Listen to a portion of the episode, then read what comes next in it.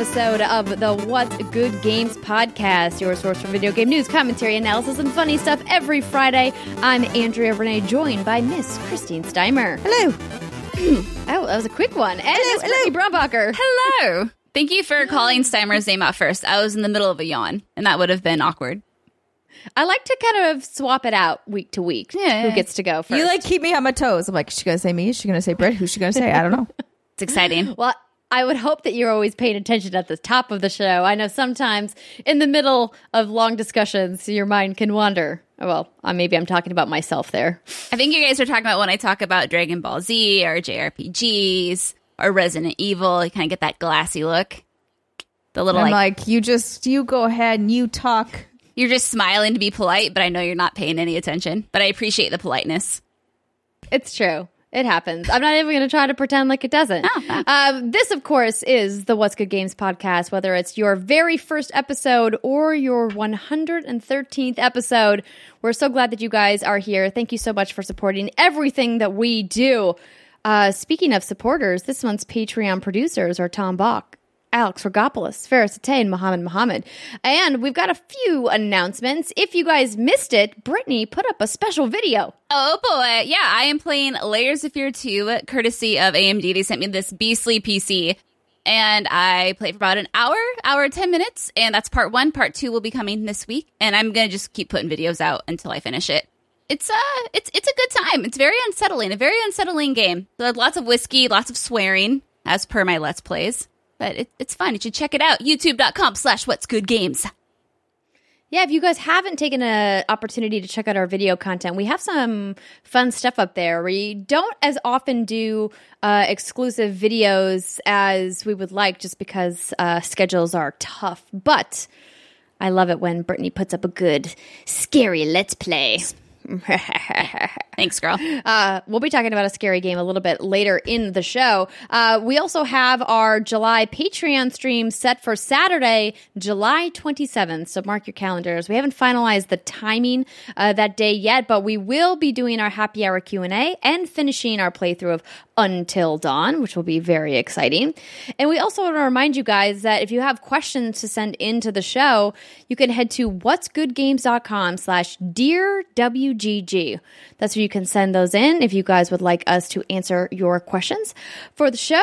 And um, I think that's probably going to do it for housekeeping this week. We're going to keep it nice and short because it was a holiday last week. Not a whole lot going on, just enjoying our summer. Uh, I do want to give a big shout out to newcomers to our Patreon community. Uh, we've got Isabella Abadia. Don't know if I said that name right. Uh, Adriana, Dom Nelson, Alyssa, GW Fox, and Brandon Robinson. Welcome to patreon.com slash what's good games. Of course, you guys can get into our fantastic membership program by heading on over there and seeing all of our fantastic offerings. All right. And I think it's time now to get into the news. There's a lot. But before there is, but before I do that, I have to tell you this first segment is brought to you by Honey. So, what is honey? You might be asking yourself. Before we get to that, let me talk about something that we all can agree on saving money. Honey is a free browser extension that scans the web for coupon codes and discounts while you shop online. It automatically applies the biggest savings to your card at checkout, just like magic.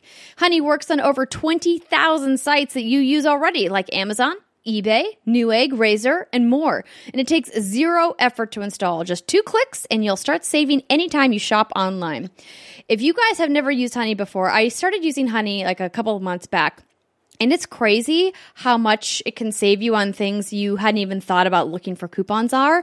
And the extension that I have installed on Chrome just Bing, right there it is. It's like, oh, honey can save you this much money. It's kind of eerie that I haven't been using it before because I'm like, this is a lot of money I could have been saving. Think of all the snack foods and whiskeys or video games I go. could have bought with all the money that honey could be saving me. I mean, Um, is is honey can save you so much money their tagline because it should be. It rhymes. Oh yeah. I like a good rhyme. I didn't even think about that. But you know what? I should have known that our um, number one songwriter, Christine Stein, Yes. should have thought about this. Also, if you missed our Wiener song from Britt and Steimer last week, it's that song was stuck in my head for like two days.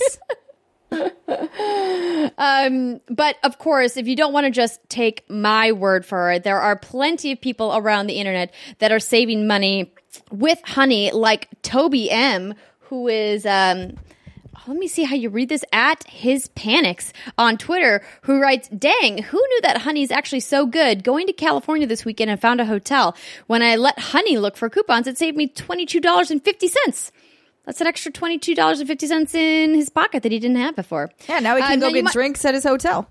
Exactly. And you might be thinking, this sounds too good to be true. Like, it's free and it saves you money, but what's the catch? Let's be honest. You know you're thinking that right now. But it's pretty simple. When you use a coupon provided by Honey, they earn a small commission from the merchant, and then they pass along some of that savings to their members. So it's a win win for everybody.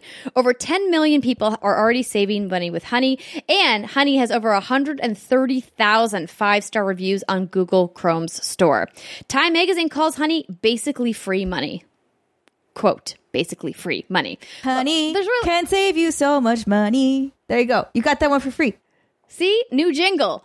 Um, don't take it from us though. Take it from our subscribers. I don't know what that means. Uh, get honey for free at joinhoney.com slash rooster I know it's a little bit different, but our friends and family over at Rooster Teeth are also running a promotion with honey. And so we're all using the same code because normally we tell you guys to use WGG or what's good. But for this one, it's all of the Rooster Teeth family is using the same code. So that's joinhoney.com slash rooster. Again, honey.com slash rooster to take advantage of all of the savings you never knew you had in your life. I really like the way you say rooster. Oh, oh no! Is this another North Dakota thing? No, I don't think so. I just I- you're, I don't know rooster. It's very like hmm. rooster. I don't know. It's weird. I like it. Woo! I mean, Oh, thank you. You can do that too. Okay, let's talk about some news. Wow, wow, wow! Nintendo brought the goods this week. Brittany, do you want to do the honors of reading this first story? Sure, I would love to. The It's a long one. That's what, that's what she said. Nintendo unveils cheaper, smaller Switch Lite. That's L I T E because they're fancy. This is via Michael McWhertor from Polygon. Nintendo unveiled a new revision of its Switch hybrid game console on Wednesday, the Nintendo Switch Lite, a smaller version of the system that's focused on the platform's portable side. The new Nintendo Switch Lite hardware will cost $199.99 and will be released on September 20th. The smaller Nintendo Switch won't feature detachable Joy-Con controllers. Instead, the new Switch is a compact, all-in-one piece of hardware that makes the Switch feel more like a Game Boy or Nintendo DS. The system also does not connect to a television for big screen play. It's purely a handheld gaming device. The system features a smaller 5.5 inch screen, weighs less than the original Switch hardware, approximately 0.61 pounds, and comes in in three colors banana, barf yellow, gray, and turquoise. I added, Wow. the, I added the banana barf yellow. Some people really like that color yellow. To me, it looks a little too like, it looks like the color of your urine when you haven't No. Had enough water a day after drinking. I mean, it does, but also I was thinking like a banana runt. Oh, runts are Yeah. Remember runts? Yeah. I was thinking like Donkey Kong banana. wow, we all have very different opinions. We have very different banana standards. The Nintendo Switch Lite also boasts longer la- la- longer lasting battery life, ranging from three to seven hours of play. Versus 2.5 to 6.5 so not that much longer like okay, you get like Nintendo. a, you get like a half an hour. Also, like Yeah. three to seven. That's such a uh, anyway. It's fine. It's The such a long range. Yeah, it's like Yeah. what? The Nintendo Switch Lite device can play all games in the Nintendo Switch library that support handheld mode, Nintendo says, noting that, quote, some games will have restrictions like Just Dance or Nintendo Labo. The Switch Lite doesn't offer HD rumble support or the IR camera included in Joy-Cons for the original Nintendo Switch. The Switch Lite will support external Joy-Con controllers, the Switch Pro controller, and the Pokeball Plus, and is built in. Okay, is it gyro? Gyro? I, almost said gyro. I mean, uh, I, I think gyro. it's a gyroscope, so Gyro, yeah. Gyro. I, I like Gyro. It also supports Wi Fi, Bluetooth, and NFC, according to a hands on report from The Verge. A full list of differences between the original Nintendo Switch and the Switch Lite is available on Nintendo's website. Nintendo's announcement of the smaller, less expensive Switch confirms multiple reports from the Wall Street Journal over the past year that indicate that indicated the game maker was planning a pair of revisions to the console. But wait, there's more. What? Nintendo will release a special Pokemon Sword and Pokemon Shield themed version of the newly announced Nintendo Switch Lite hardware in November. Like the standard Switch Lite, it will cost $199.99, 100 less than the cost of a regular Nintendo Switch. It will not include a copy of Pokemon Sword or Pokemon Shield. lol. The Pokemon themed Switch Lite will feature illustrations of new legendary Pokemon uh, Zacian. I don't know how to say these names. Zacian and Zamazenta. Are they in the Pokedex yet? I have no fucking clue. Maybe Either not. Zakian or Zacian. Zakian, Zacian, the, the legendary dudes, the good boys with the sword and shield. Hence the system's official name, the Nintendo Switch Lite Z and Z Edition. I'm going to try to say that. The system is a light gray, is a light gray and features cyan and magenta buttons and analog sticks. It will be released on November 8th, one week before Pokemon Sword and Pokemon Shield come to Switch on November 15th. Um, then it, okay. And then this, yeah, so I added this at the end, which was a little write up from IGN because one of the features that Britt mentioned, of course, was the D pad. And this was kind of a hotly talked about item when this announcement was made about, oh my gosh, finally there's a D pad. And so IGN did this write up called um, Why the Nintendo Switch Lite Has a True D pad and Why It's Such a Big Deal. Essentially, I boiled it down because I didn't want to read the entire article. The article essentially says the fact that the original Switch's Joy-Con controllers uh, do not has been a point of contention for fans since its launch in 2017, as the four separate directional buttons aren't as ideal for a true D-pad for 2D games, retro games, and much more. Clearly, a gigantic selling point for Nintendo software um, is a lot of their retro library, and so a lot of retro purists and enthusiasts were very disappointed in the Joy-Cons. And let's be honest, that left Joy-Con just was always causing problems. Oh, yeah. Um, and so this is probably a good thing, but what they also said, uh, so Doug Bowser, the new, the president of Nintendo for America, uh, did say that there was no plans to bring that D-pad to regular Switch anytime. He was like, he's like, if it's happening, I don't know about it. Essentially, and we're not talking about it. And like, no, it's not happening. And, like, Uh, leave I me think that has to, yeah. Essentially, it's because they're detachable, and that has to that changes the way the internal circuitry works. So there's something about that where they can't do that D-pad um, with the real estate that they have. I think so. I call bullshit. yeah, You're I do telling too, me but that none of their engineers can figure this out. I'm not. I'm just telling know, I you that they don't I'm want to, or it's too expensive. Yeah, to that's figure out. probably that might be more true. That they're like the cost is not worth it. Yes. And on top of that, over at Game Informer, uh, Doug Bowser confirmed to them, or technically he confirmed it to CNET, that there is no Switch XL on the way. Um, he said, quote, Switch Lite will also be the only new Nintendo Switch hardware this holiday. Uh, says the larger Switch won't get an upgrade right now. So obviously like an XL or a Switch Pro is probably in the works at some point, either next year or the year after, but mm-hmm. don't expect it sometime before the end of 2019. And that's when we will get our D pad, ladies and gentlemen. We will get it. It will be ours. We will be victorious. so Maybe. I thought I because I was looking at this and I thought we could kind of just go down all the differences between the two and because because Twitter was you know not super happy today. Social Oh, media just really? Which I is was cra- fine. which is crazy to think about. I don't ah, fucking people, man. I wish I had the time of day to be upset over something so trivial. But hey, all right. So at a glance, this is what I got. So you have the price tag, one ninety nine versus two ninety nine. And so let's go down like what this has and what this doesn't have. So the number one thing is it doesn't connect to a TV, That's fine. which is fine. Like that's the whole point of this thing, right? It's supposed to kind of take the place of the DS, and it's fine. It's it is. I saw someone else on Twitter be like, it's. I think it was Jared, maybe. It was like it's now another step towards being Vita 2.0, and I was like, yes, exactly. Yeah, there you go. And so I guess the main thing, because I put I have a note down here. If you're gonna get this, you just need to be sure that you d- and you don't have a Switch already. Let's say you've been eye eyeballing the Switch for a while, and this light is coming out, and you're thinking this is perfect for me. make sure you don't ever want to play it on your TV because a dock alone is $75. So at that point, you know, if you do buy the Switch and then like a few months later, you're think a Switch Lite, you're thinking, I'd actually love to play this on my TV. Well, then you have to cough over $75 for the dock. And now at Well, this, that wouldn't even can- work. w- Would it? Yeah, but the, I don't think they've confirmed that the Switch Lite will even work with the dock.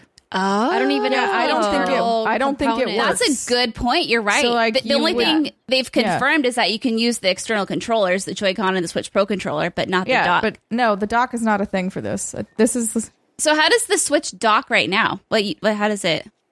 It docks via The USB-C. connector, and something within the dock converts the USB C signal to HDMI because uh, the HDMI then goes from the dock into your TV. So something within the internal circuitry essentially acts like a converter or dongle of sorts uh, to convert the USB C signal to HDMI. So it's not out of the question for a third party like a Nyko, for example, to maybe create like a Switch Lite dongle for your TV that would essentially convert the USB C plug that you would use to charge your Switch Lite to have Right. an HDMI connector port on the other side, much like I have to do for virtually every dong or everything I need to use with my laptop, right? Um, so that's a possibility that maybe it will get like an aftermarket or a third party option um, to connect your Switch Lite to your TV. But as of right now, we don't like Nintendo has said that there's no way to connect your Switch Lite to your television. Okay, noted. And then, then there's also no HD Rumble, which isn't Uh, that's fine. That's I think that's totally it- yeah.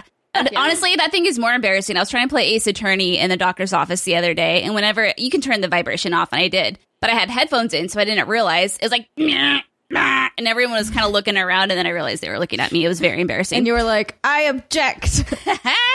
oh, I should have. Damn it, missed opportunity. Um, Yeah. And then there's the idea that you can't disconnect your Joy Cons, and that what this certain games aren't playable, but you can sync your other controller. So if you do have a main OG Switch and you want to get a Switch Lite, and if you're whoever you get this for is like, oh, I'd like to use a controller. Well, first of all, you don't have a kickstand, so you're gonna have to prop that bad boy up on Get something. fucked. Or like Simon says, get fucked. Or oh yeah, or uh, you know you can just use whatever controllers you have. But this is fine. I think you know- Honestly, this is like perfect for me. And if they had come out with better colors, I would be buying one of these. But but I don't particularly. I'm not. even though you have one already. yeah, yeah. Honestly, I probably would be like, I would sell the one I have and just take because like Oh. I don't use my dock. I don't use any of the features that the Nintendo Switch has. I do not switch my Switch. My Switch has one mode, I and not that is switch my Switch. my. I'm, I'm with you. I also use my Switch like 98% in handheld mode. Um, so I think that this is a super smart call on Nintendo's part. The multiple colors is smart. We've seen them do this time and time again with their their their hardware. And what was interesting about this is we had a discussion about it on KFGD, and then someone tweeted to me the sales differences from the DS era where they had the DS original, the DSi, the DS Lite, and then the DSi XL. And they sent me this graph showing how when the DS Lite was introduced, it like took over all of the sales and made this crazy impact on the overall life cycle of the DS as a brand. And then with the 3DS, obviously they had more SKUs of the 3DS, so it's a little bit more broken up.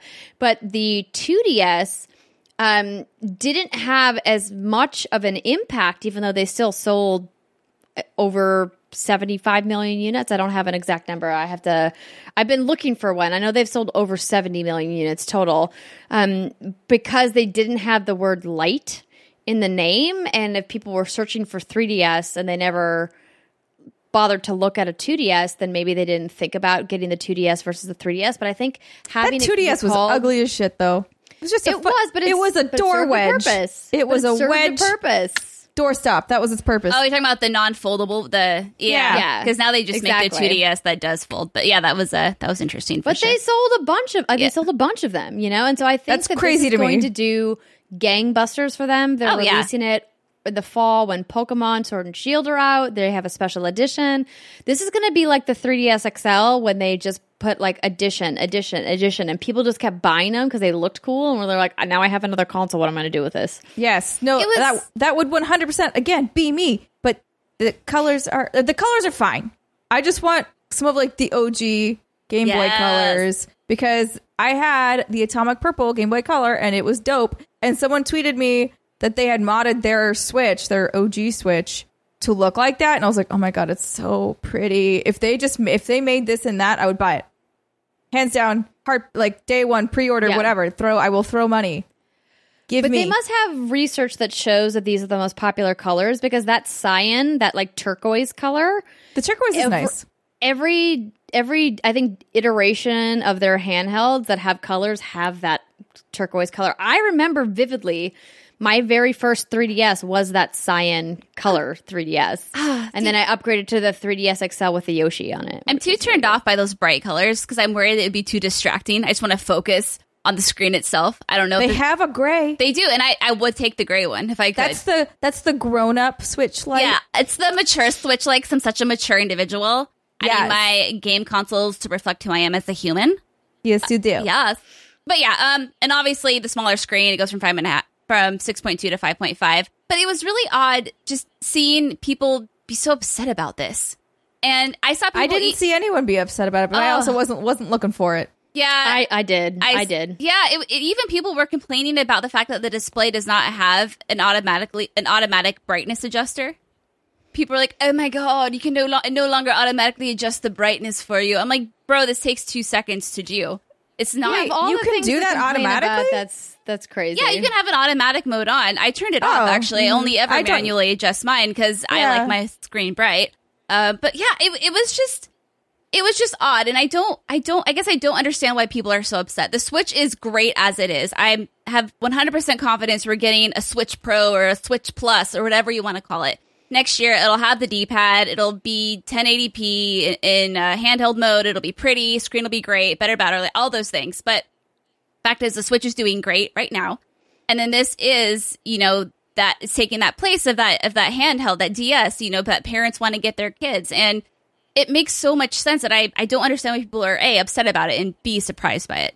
The only thing I think is a little funny is uh, them releasing the bundle or like the special edition without the game because I think the only thing that worries me about that is how many angry parents they're going to get who are confused and think that it comes with the game or they're just to be like, oh, i think they're I get this. the game bundle for link's awakening because link's awakening comes out on the same day Ooh, So do I'm you think- they'll have a special color for that? if they do i'm buying Yeah. it and here comes the other problem is i'm still kind of confused by this but maybe you two have clear idea of how the whole save transfer works because So Yeah. Doug Bowser talked to either Game Informer or The Verge about this as well, and said that they are working on a transfer system specifically for Switch Lite, but mm. that they don't have any details to announce about it at this time. Okay, because right now you can trans. Not all games support cloud saves. Like Animal Crossing, Pokemon won't because they don't Animal want. Crossing edition. They don't oh, want I wonder what to- that will look like.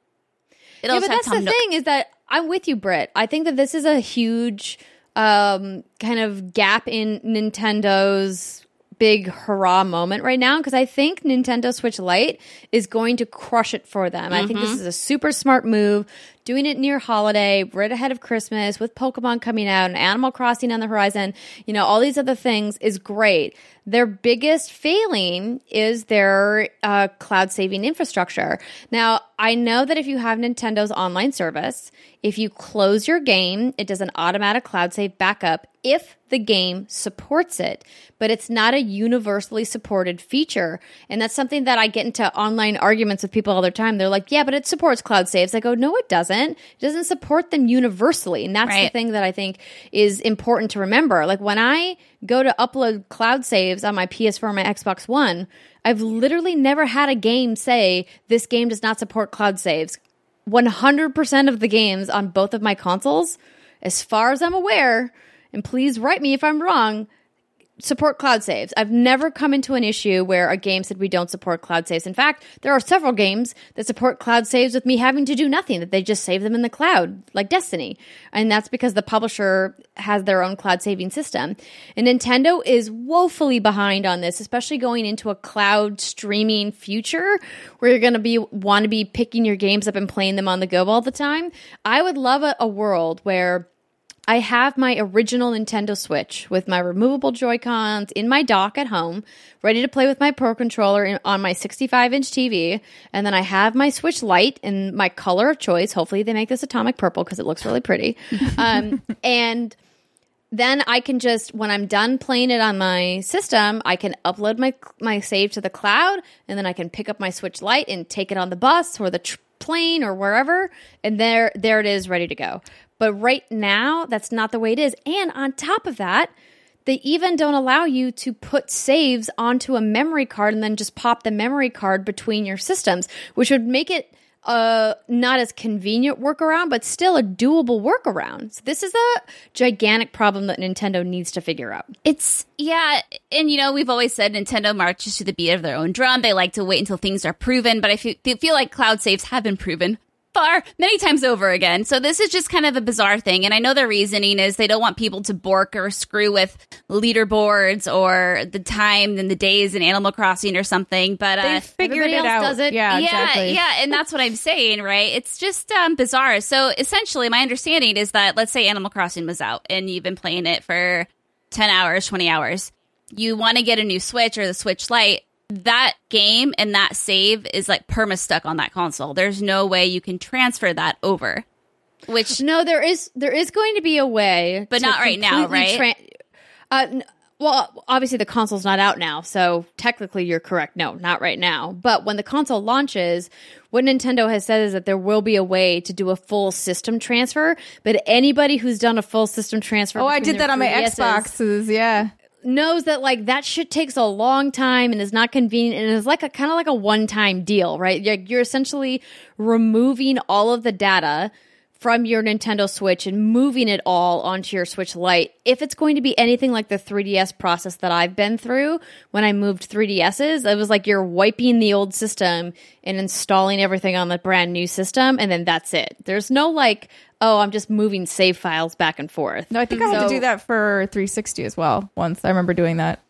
I mean, I would hope it's ready for when the Switch Lite comes out. Um, I don't, I don't remember. Do you read something where he says it's going to be ready to go by the time it? That's what Doug Bowser was inferring that they will have this system up and in place, but the time Switch Lite launches, but that they don't have anything to announce about it at this time. Ah, well, we'll just see, ladies and gentlemen. I was trying to pull up the Yeah. quote and see exactly because when I read it, I was like, well, it's coming eventually, but who knows? Okay, yes, you will have the ability to transfer between devices, your gameplay experiences. More to come there, but that is the intention. Okay. That sounds pretty definitive. Yeah, it's nice. That's And good. like, I believe I believe in Doug Bowser. Yeah, I, I mean, his name's Bowser. I mean, with the name, some I mean, credit. he was literally born to have this job He was. because I don't know how you could go through life with a name like Doug Bowser and not be the CEO of Yeah. Nintendo. But I think this is cool. You know, if I had a young kid, if what I, if depending on my kid's uh, uh, ability to not break shit, if you know, because I'm not one to share my console, so my kid would definitely get my own, uh, their own console. Like I don't share shit. I don't share that Yeah, no stuff. sticky fingers on Brit shit. no, no, no, no. Hold on. No dabs. That means fingerprints in British slang. I don't want Oh. any dabs on my Switch console. So I would be like, yo, dog, here, take this console. It's more sturdy. You can't lose the Joy Cons, which are like 80 bucks to replace, and it's more expensive. So if you break it, you're going to be mowing lawns until you're 19. And I think all of the problems that the Switch had with the Joy-Cons and still continues to have, hopefully some of them, if not all of them, will be rectified by them no longer being removable. So they'll be able to hopefully do Hardwire that shit. yeah, like fix whatever was going on with the internal circuitry to make the issues like with the left Joy-Con and all of the other things with the thumbsticks people were talking about. Yeah, we had to put we had to put figure it out. foam in our left Joy-Con, and now it works. But it wasn't working. so silly. yeah. Good job, But Nintendo. this is, this is exciting. We will, of course, you know, keep an eye on this and update you. Hopefully, we'll get to play it at PAX West. They uh, have not announced if they're going to be doing anything at Comic Con. Normally, they do, but if they do, we don't know if the Nintendo Lite will be there. I would guess not. But PAX West is like a month from launch, less than a month from launch. So I would assume that we'll get to see hardware either at Gamescom or at PAX West. yeah. So, all right. The next story is Amazon Game Studios is developing a Lord of the Rings MMORPG. So this write-up comes from Matt Kim over at IGN. Uh, Amazon Game Studios has announced it's leading the development on the new Lord of the Rings MMORPG. Amazon's MMO will be a free-to-play adventure set in Middle-earth as portrayed in the Lord of the Rings literary trilogy, meaning the MMO will be based on author J.R.R. Tolkien's original books rather than Peter Jackson's film trilogy, which is awesome because there's so many cool characters they left out of the trilogy. Um, Amazon's Game Studios is developing the Lord of the Rings MMO with Leyou Technologies, uh, Middle Earth Enterprises, and it will be released on both PC and consoles. Amazon's upcoming MMORPG is the same Lord of the Rings project that was announced last year by Athlon Games, a Leyou subsidiary. Amazon Game Studios will now lead the project with a team comprised of veterans from popular MMOs like EverQuest, Destiny, World of Warcraft, PlanetSide, and more. This is also the same development team behind Amazon's upcoming original game, New World, which I don't recall hearing anything about. It's a team. I looked into it. It's a team-based PvP survival game. There's some clips of it. It was announced la- late last year, I think. But yeah, the idea of that game is that you explore, you craft resources, you create your own little war band of um, teammates, real people, and then you go and try to like command and conquer shit.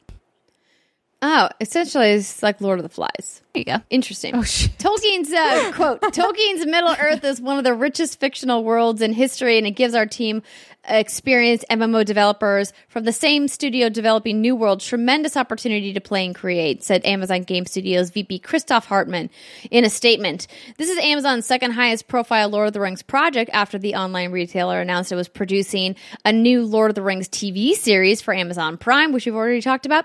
Amazon's Lord of the Rings TV series will be set during the Second Age, which takes place prior to the events of the Lord of the Rings movie trilogy. However, Amazon made it clear that the upcoming MMO and the TV show are unrelated and are being developed separately. Amazon made no mention of the Lord of the Rings online, an existing free to play MMORPG that released back in 2007 and is based on the Lord of the Rings series and developed by Standing Stone Games. Now, um, IGN reached out to Amazon to ask if there's any relationship between the two MMORPGs, and they have not heard back. Cowards. Another up.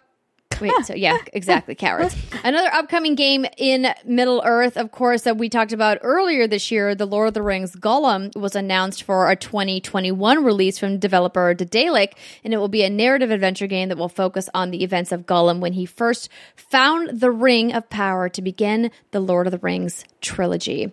Now, that's not quite the way it is. He found the Ring of Power, um, and then The Hobbit happened, and then a whole bunch of other shit happened, and then the Lord of the Rings happened. But you know what? But I'll- none of it would have happened if he hadn't found that ring. Maybe, maybe not. I don't know. I think is that what they're inferring? I've no, exactly. Probably none of none of the Lord of the Rings would have happened if he hadn't found the ring. But the Hobbit happened first, okay? So just like, it did. right. It did.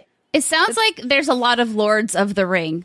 As someone who doesn't You know, know- a lot of this about this franchise. well, there's technically more than one ring, and like I don't want to put my nerd hat on right Oh my now. God, Girl, you're it on a video game podcast. Stop it. We're, we're on a podcast about video games. It's fine. Uh, where's Alexa Ray when we need to talk about Lord of the Rings and nerdy shit? know. Um, so here's the thing. Uh, somebody asked me if I was excited about this, and I was like, maybe.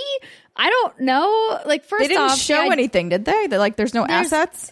No, there's no assets. There's no screenshots. There's no trailers. There's not even like a, a rough idea of how the gameplay will go. It's just like a hey, we're making this thing, which is kind of a weird announcement um, to do. Well, so maybe far in advance. to try and recruit. actu- it was even actually announced last year, which is kind of bizarre. They, it- their Yeah. partnership, yeah. So uh, the, here's the thing: MMOs don't really do anything for me anymore. They used to at one point, and shout out to Standing Stone Games because they formerly were they were the the fact the folks of Turbine who made Asheron's Call, which has been shut down with no rhyme nor reason. I wanted goddamn answer, Warner Brothers. What are you doing?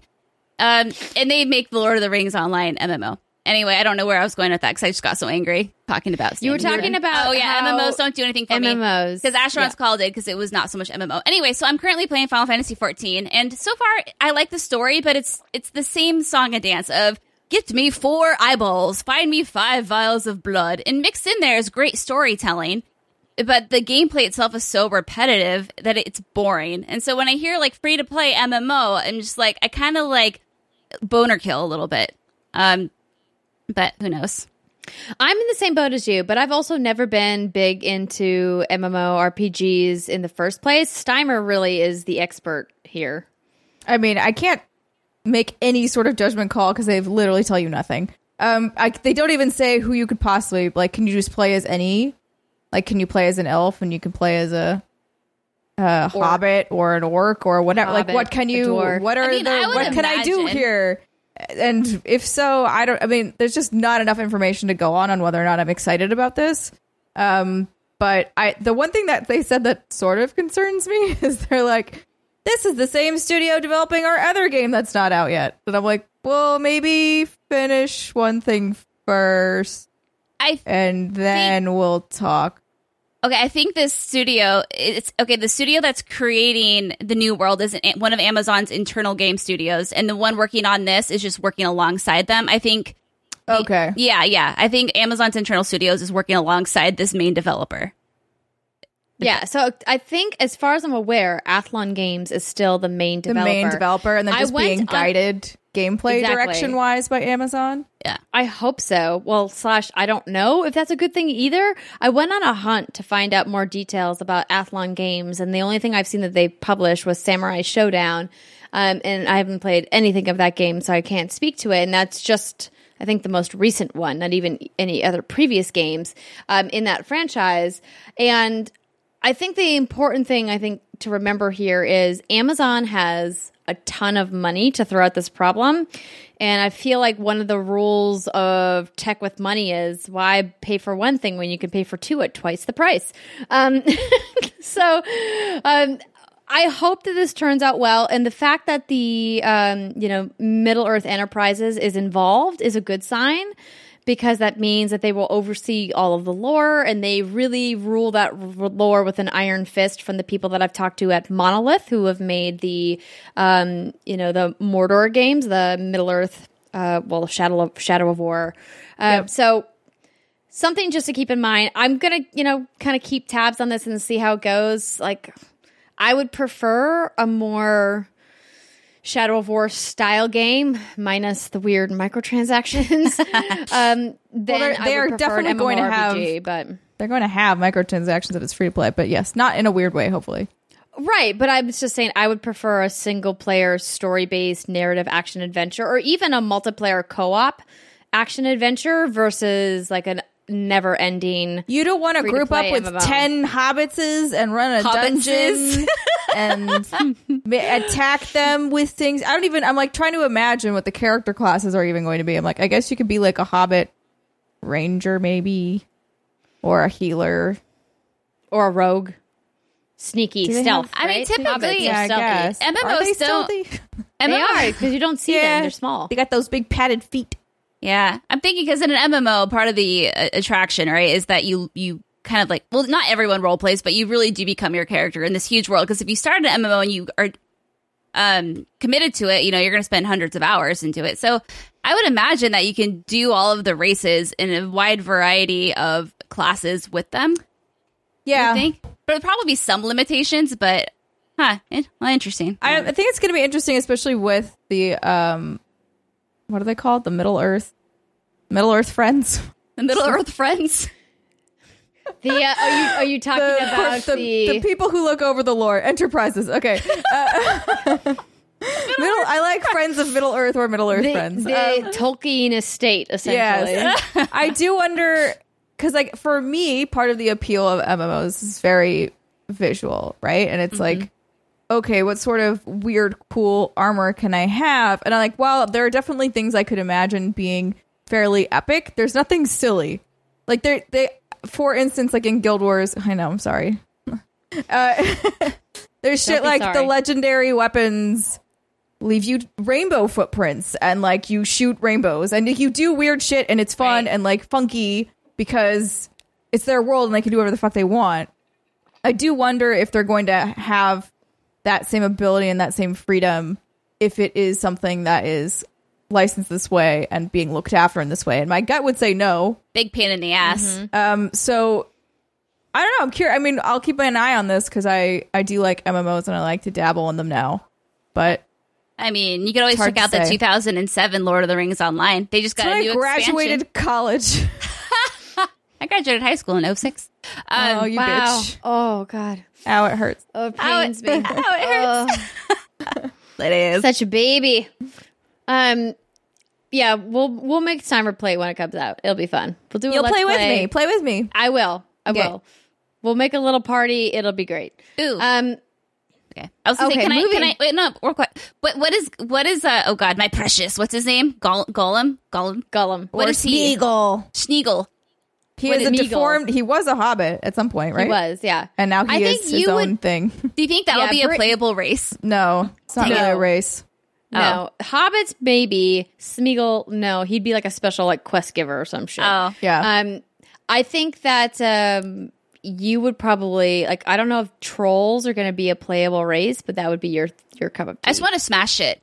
Um, Yeah. I want to be the Schmiegel race, but it sounds like that's not an option. that's so never that's mind. not a that's not a race. he also doesn't smash it. He's very No, sneaky. he's yeah. He would It's be okay. a rogue for sure. I would just be that annoying person in town who goes around and just says my precious in my chat bubble above my head the whole time and like running around. You wouldn't Schmeagle. even play this game, would you? You would just stay in the town. Yeah. yeah. Essentially. She, I, I think maybe dwarf might be the best for you because they use all of the melee weapons like axes and stuff. Perfect. So they, uh, the Yeah, you would be you'd be a good dwarf. Sweet. It's settled. I'll be definitely an elf, because of course. Of course. Perfect. I'll I'll be a Rohirrim. Yeah. Oh, rah, rah, rah, rah, rah. Horse riders. Okay. Moving on. Next up, Netflix has announced the Cuphead animated series. This write up comes from Game Informer. Steimer, would you like to read this one? Sure, give me the shortest one. Oh, I'm sorry. Do you want to read the No, next one? no. You can take okay. the next two, Steimer. How's that? Okay, I'll do two. I'll do two in a row. Two for the price of two. Anyways, uh, the Cuphead show is coming to Netflix from King Features Syndicate with the game creators Chad and Jared Moldenhauer, I think I said that correctly, at Studio MDHR serving as executive producers. The project does not have a release date at this time, but the show features the game's 1930s inspired cartoon style as Cuphead and his brother Mugman go on adventures in Inkwell Isles. In the meantime, the brothers continue to work on the game's paid DLC, The Delicious Last Course, which is now scheduled to come out in 2020. I think this is super awesome. Oh, yeah. It's very smart. Get that franchising money, man. Make Heck more yeah. merchandise. It's cute. You worked really hard on this art style. It looks amazing. Cash money, get it. Cash money. I'm looking at the um the art that has been released. And it it Yes, looks good. Yeah, so they talked about how they obviously Cuphead was known for its very unique animation style, and Studio MDHR um, took so long to publish this game because of their their style of animation and how they translated into video game engines. And so Netflix is working with them to digitize their animation process so that way it still is obviously hand drawn. It's just hand drawn digitally instead of hand drawn like literally On paper. drawn. Yeah. Like in a. So, yeah, exactly. Which is great. I think they absolutely, you know, needed that push. I'm surprised Microsoft didn't push them to do it sooner, but I think what had happened based off everything that I'd learned from their development style was that they were so far into the process of making Cuphead that it was too late to go back and create this new style of game making. And so instead they're like, let's just continue with our very inefficient method of making this game. And then for the next thing, we're golden. It's like South So- Park. Hmm. yes. I think that's what they Kind did. of, South yeah. Park. It's I didn't think about that, but that's a, Hey, that's a really great I'm, example. I'm, I'm full of great examples. I think this is awesome. I think this has a lot of potential. The and from what I read, this is going to be a, a show that kids can watch, but there's also going to be fun little jokes that adults will pick up on. I guess kind of the tone of the game itself. And like The Simpsons. Yeah, exactly. It'll be good. This is awesome. You go on with your bad selves. Yeah. Makes me want to buy a Cuphead shirt now. You should. There you go. Aha. I need to finish this game. Is what I need to do. I mean, do you? Not right now because I don't want any additional stress. But Once they put in baby ass baby mode, I'm all yes. in. If they baby ass baby mode this shit, like, I'm there. I've, yeah. You That's know, it. With a game like this, when I play co-op games, I like the hardest difficulty because I think it's fun to work with your partner and try to strategize and get good. Because I remember when Alexa and I played this a long time ago, we had a good time. We got we died a No, lot. this is such bullshit, Brittany, because you never play with us. You always are like, I don't want to play anything co op with you. It's because Well, she's talking about playing with Jason I am. Steimer. Yeah, I was. I was generalizing. She's talking about not us, but only No. her husband. Okay. Yeah, no, I'm not talking about you. I apologize. No, I made a joke. I, t- I texted Brittany last night because I was playing Metro Exodus on my Xbox One, which we're going to talk about in the next segment. But and I was online. I was like, I'm going to finish Metro tonight, and then I got the pop up. Brit has signed online, and I was like, Oh my god, she's online! And so I texted her like an L- as an LOL, like, Oh my gosh, I see you signing online. Uh, I can see the notifications now. Five hours later, she texted me back. Five hours. Yes, this sounds correct. yeah, my photo's in the bedroom. I, hey, I texted What do you you do if there's an emergency in your life, Brittany? You have Jason's number. That's what I tell everyone, and I've told you, ladies. I don't have. Jason. Do I have Jason's number? You should have. His I'll number. give it to you. So Oh. you're telling me I have to start pestering Jason every time I want to play games Listen, with you? he married me. He signed up for this. Absolutely. you heard it here first, Demers. Does Demers even listen to this show? He does. It's always Okay. so weird because he We love listens you, to it out while he's playing with Reb, and I'll hear your ladies' voices, and I'll be like, "What?" And then I look, and he's out in the field listening to our show. It's cute. Adorbs. Okay, next All right. up. Next story is mine. Ooh, Oh man. I like the aggression. Mental Health Organization outlines problems facing the games industry. This is via Eurogamer. Nonprofit mental health organization Take This, we are familiar with them, uh, has released a state of the industry white paper outlining mental health concerns within game development. Take This will spend the rest of the year researching the issues with developers and encourages anyone working in the industry to share their related stories on social media using the hashtag hashtag game industry story. The organization has already identified a number of factors impacting mental health, including issues with public perception, inclusiveness and diversity, and stress in the workplace, with a particular focus on crunch. A number of steps have have been pointed out to help employers address the problems, most involving policy changes, leadership training around mental health awareness, and better business structures supporting inclusion in the workplace. The paper also outlined areas of opportunity for further research regarding toxic behavior in the games industry and how it affects junior and senior employees, women, people of color, and LGBTQ. Wow, LGBTQ plus individuals. That's a lot of letters. And that's it. That's the story. Yes. So I wanted to just highlight a couple things. So you can find this paper at takethis.org. Um, if you guys have been fans of What's Good for a long time, you know that Take This was one of our founding sponsors here at What's Good Games. So we have done a lot of work with them over the years, and we really support the whole concept of mental health awareness and the idea that it's okay to not be okay, which we've said on the show several times. So if you do want to see the entire white paper, I definitely recommend you head on over to their website, check it out. But I just wanted to read a couple of the bullet points that are on like the top level page. It says this paper discusses specific industry trends that have negatively impacted the mental health of its employees and leaders. Job stress, instability, and longevity are significant problems facing the games industry. Game development has become a career path that frequently demands long hours and lacks job stability and clear career trajectories. Only one third of developers remain in the industry for 10 years or more. That is telling. 53% of game developers report that crunch, working more than 40 hours per week over an extended period of time, so that's the key there, it's not just one week, it's extended, is an expected component of their employer, with less than 18% reporting overtime compensation for exceeding 40 hours a week of work. Crunch, which is related to burnout, is identified by emotional exhaustion, reduced personal accomplishment, and feelings of hopelessness. The average number of employees for game developers in a five year period is 2.2. Wait, the average number of employers, excuse me. So essentially meaning that people are changing jobs every couple of years. Job instability is related to increased stress, work anxiety, and depression. To reduce burnout in the industry, management should minimize determinants, maximize protective factories, and begin to change industry cultural norms around work environment and work hours.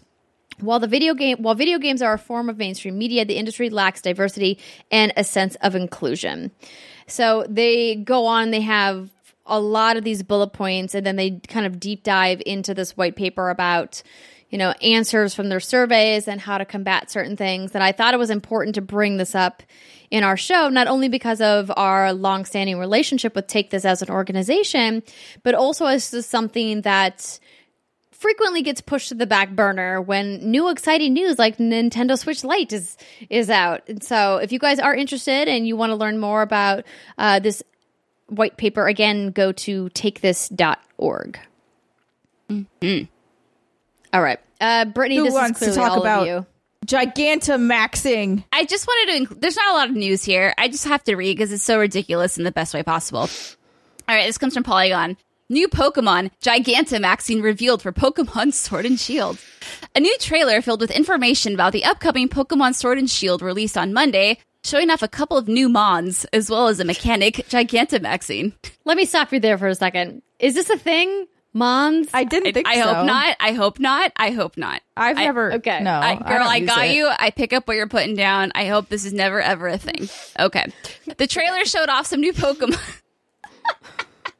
the trailer showed off some new Pokemon, including a proper reveal of Yamper, the electric type corgi Pokemon we all grew to love at E3, Rolycoly, a new rock type, and Duraludon, a steel and dragon type. There's also now Alcremie, a whipped cream fairy type that seems to turn into a huge cake when Gigantamaxed. Wait, what? Which is a dude. I yes. oh my god! Which is a separate thing from Dynamaxing. No, no, no. Oh, I thought it was the same thing. So you uh, that's why I got confused. Yeah, yeah. You have Dynamax and then you have Gigantamax, which completely changes the appearance. And that is one delicious motherfucking looking cake.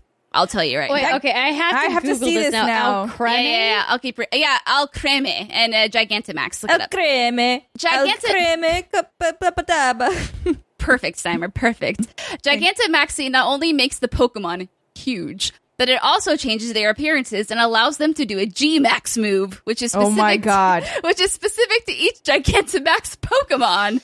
Alcremie Gigantamaxes into a large cake. Corviknight Gigantamaxes into a bigger bird with some red accents, and Drednaw Gigantamaxes into a turtle with a much bigger shell. The game's website notes that you can catch Gigantamax Pokemon by participating in max raid battles, but they'll be hard to find. Chairman Rose, the man in charge of the Galar region Pokemon League, was also shown along with the vice president, a woman named Oleana. I'm Video- sorry. Video They- games. They they called it the G Max move. yes! They sure did, Steimer. The G Max move. Oh, I love it. Um, I love it. I love this is so on brand. that for cake does look really good. I know. Yeah, so the the Alcremie uh, Pokemon is actually super cute. It has like little strawberries on the sides, and now I instantly want strawberry shortcake. Yes, Now let's have get to go to some. the grocery store and pick up whipped cream and strawberries tonight because that's how badly I want it now. Mm-hmm. Um, and the Gigantamax version with the cake is very impressive. The eyes I thought were going to be bigger, but it's just like essentially like the part of the Pokemon that looks alive is like the cake. It's the cake topper. Yeah. Ah, I think we've peaked. I don't know how this. I mean, when we got the garbage bags, I, I, I didn't think. Oh my they could god, take is it there a gigantic garbage bag? I don't know, but all I know is now we have a fucking cake, po- like a legit cake Pokemon. Could you imagine having the gym battle and then all of a sudden there's a huge cake fighting for you? What have we become? I, don't know. know. I don't know. I don't. I'm never gonna understand Pokemon. I'm not. So but good. like, You don't have to. Just love it, Andrea. Did you love it. see how everyone was really mad about the tail whip animation for your uh, Yamper? No, I.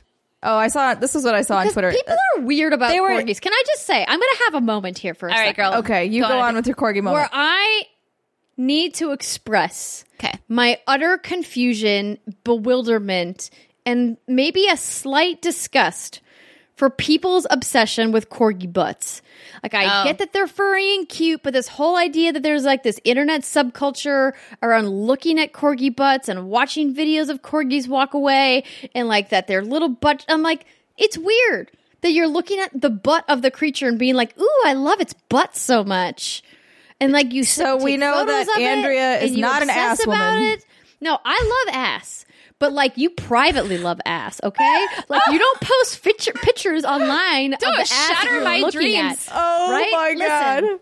we all ogle butts. We do it. Oh, yeah. Everybody likes butts. It's part of our DNA as humans to look at butts. And there's like a big like like reason for that that I'm not going to go into here. You Wait, see, like, you butts? know a scientific reason for butts? You gotta yes, sniff I'll, them. I'll, I'll tell I'll tell you about it later because it's Okay. just too long and complicated Okay. to talk about it here. But the idea that I would publicly disclose to people the butts that I'm ogling that like on a regular basis. Every once in a while it's fun for us to joke around about Henry Cavill's butt in his Witcher costume, right? Because like that was the thing, right? But like constantly making like websites dedicated to corgi butts, I just don't get it. I just don't understand. And I'm not saying you're wrong or gross. I'm just really befuddled. And I don't know what to do about it. I don't think you have to do anything, but I like that you're so passionate about this. Maybe it's because I have a disproportionate amount of friends who have corgis and are into corgis and are constantly posting about corgis and corgi butts. And I'm like, stop it. It's weird. Could you say that you're be? Wait, I fucked it up. Never mind. Bef- Are you befut- butt fuddled? But fuddled? Okay, befuddled because fud kind of you can. I feel like you could turn that into butt. but Elmer can't. Be could. You could- anyway, you could potentially. I hear you, girl. I mean, here's the thing. It's it's one thing to be like, oh, Be it's so cute. Look at the way that little corgi walks with its little butt going side to side. Oh, it's cute. It waddles, and you move on with your life. But if you spend more than like 30 seconds a day looking at corgi butts and how they walk away, I'm not judging you. I'm not saying you have an issue. I'm just saying that's Oh, not I am. okay. But you like, are. what if you own a corgi? You're going to spend way more than 30 seconds looking at that corgi butt. Because I whenever you walk a dog, you're I looking at its say ass. Is different if you're just yeah just- if you're just looking at your dog when it's walking that's not the same thing No. i'm talking about idolizing idolizing it, it can be it can it can come across a little odd so you just got to be careful the way you portray your uh, appreciation for corgi butts wow I don't care. You can appreciate whatever you want to appreciate. It's fine. But but literally I want to eat this cake. listen again for the record i'm not saying you're not allowed allowed to like corgi butts i'm just expressing my bewilderment That's my fair. befuddlement butt fuddlement Yes. I understand. but the weird part to well, it's not weird, I guess. But the Yamper doesn't have like a traditional corgi butt because he's got a tail, so the, the the whole the whole issue with this is and it's the animation hasn't changed, and they're all mad because they're yeah like, because it's the animation "This is the same tail whip animation from the last Pokemon." Bruh." and they're probably like oh it's a cute thing for a corgi to wiggle its butt. And then it's not doing it so people are mad about it. It That would have sounds it, it, it would have been a cute little touch if you did like a little cute like haha but it's it's not. It's uh, it would have been really nice if they animated the corgi butt to do an actual corgi wiggle, right. Which is a thing. right But I'm also not going to not buy this game because of it. like, not. I kind of I don't know I don't know what clicked ladies but something clicked with me recently maybe it's because you know for those of you don't know like some of my family members have been going through some shit like health wise and it's just kind of been an eye opener about how what the important things really are in life but anymore I feel like I open up Twitter and I look and someone within like 2 seconds of scrolling and I follow a good group of people who are in the industry people I know personally someone is mad about something. Someone is always finding something to be mad about. And it's like, this is so trivial to be mad about a corgi butt or to be mad about oh, what was someone mad about? Or, yeah, the Nintendo Switch Lite. It's like, man, Although maybe we're, I think number one. So I think I was talking to somebody about this. I don't remember who it was, and we've gone on a very nice tangent here. Yeah, but whatever. Um, social media in general has just made us more dramatic as a species, right? Like we, even if we're not actually mad, we could post something that makes it sound like we are, and like, and it's just a flit. Like maybe it's just like a fleeting comment to you. But like then you go scroll through and you're like, wow, this person's really mad. Maybe that person's not mad. Maybe that person is not even looking at Twitter anymore. But it but it reads that way and like it comes across and then you all it like just becomes and it feeds off of the same things and like it just grows it's like a snowball. Um but it's, I think if there's a difference between, like, sometimes I'll post something in all caps, right? I'm like, oh my God, this is so blah, blah, blah. And then that's me being Brit and dramatic. But it's when I see people talking about the Nintendo Switch Lite, all lowercase, you know, in a very, a, a serious sort of tone, people who write for a living, who I feel like would know how to, how their tweets and how to convey their emotions via a tweet. You know, this is fucking stupid. Who would want to buy this? This is a bad move from Nintendo. This makes no sense whatsoever. Who would ever buy this? I'm like, whoa, why are you so mad? I don't know, man. But like that's their cross to bear. You go be mad. You go on with your bad self. You be mad. I just like scroll, scroll, and I'm I like, can tell I'm you done. it's a waste of energy. Yeah, But- Yeah. But like, I I guess my point was more like I at least like even this morning when I joke tweeted at Andrea and she texted me and she was like, why are you throwing me under the bus? And I'm like, I'm really not. Like, I'm completely joking and I do not care. But also, this gets the Twitter hits. It does. Yeah. I mean, that's a whole other conversation for another time about why the angry stuff always gets more coverage than the positive stuff. Yes, very Um, true.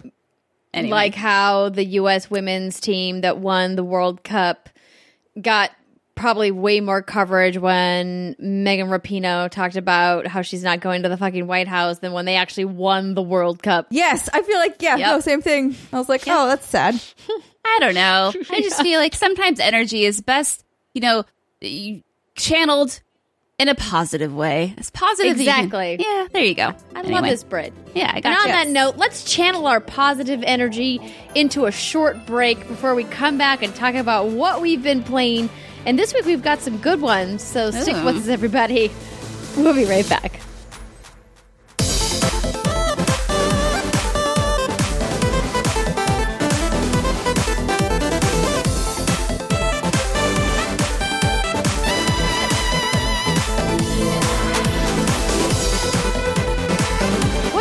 Everybody? and Welcome to segment two of the What's Good Games podcast. This is where we talk about what we've been playing and our hands on impressions of new video games. So, this week, we're going to be talking about some interesting things.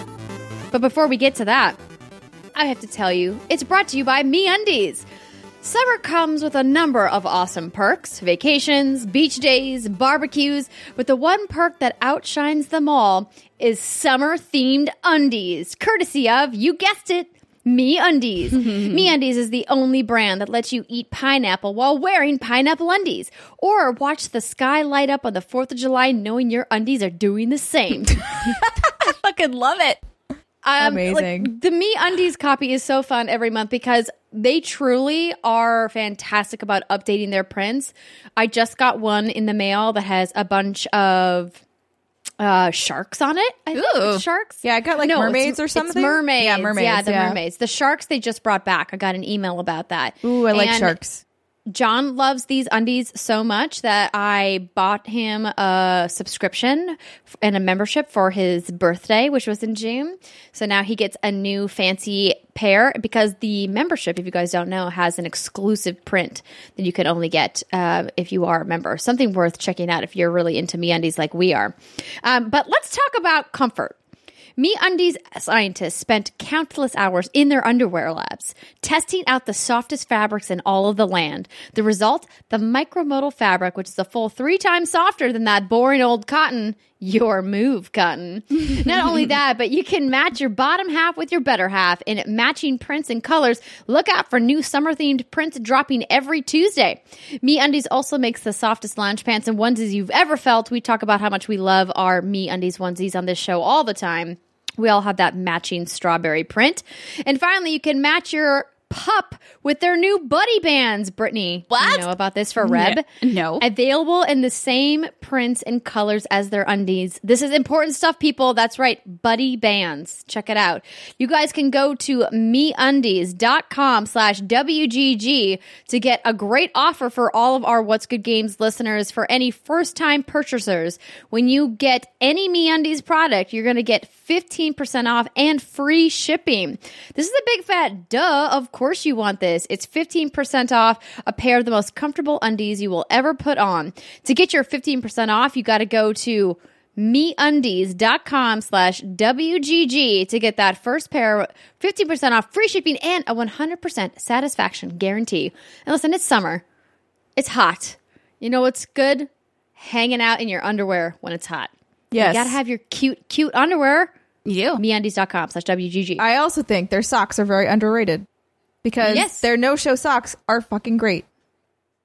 I'm currently They wearing are. my Stormtrooper pajama bottoms that I got from Me Undies. Yeah, those are comfy. nice. I probably That's need to wash John's them. favorite onesie. I need to Oh, wash really? them. Again? Again, Brittany? Like legit. Did we talk about this? We did. We have talked about this, but they're so comfortable. And I'm not obviously not just saying this. I, I literally don't want to wear anything else. And so, um, yeah.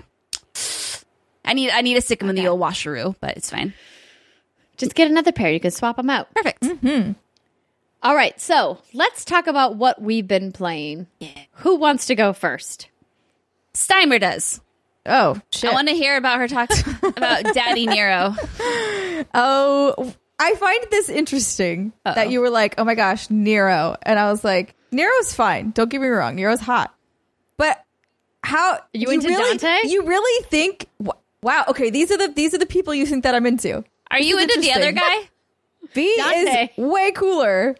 Really? Dante's way cooler. No, Yeah. not Dante. No, no, no. Oh, here we go. Okay, what's good about this is we can all have our Oh, V's a new character. we can all have our own man. I can have Nero, Andrea can have Dante, and you can have V. It's perfect. It's not even that I want to be with him. I just think he's way fucking cooler.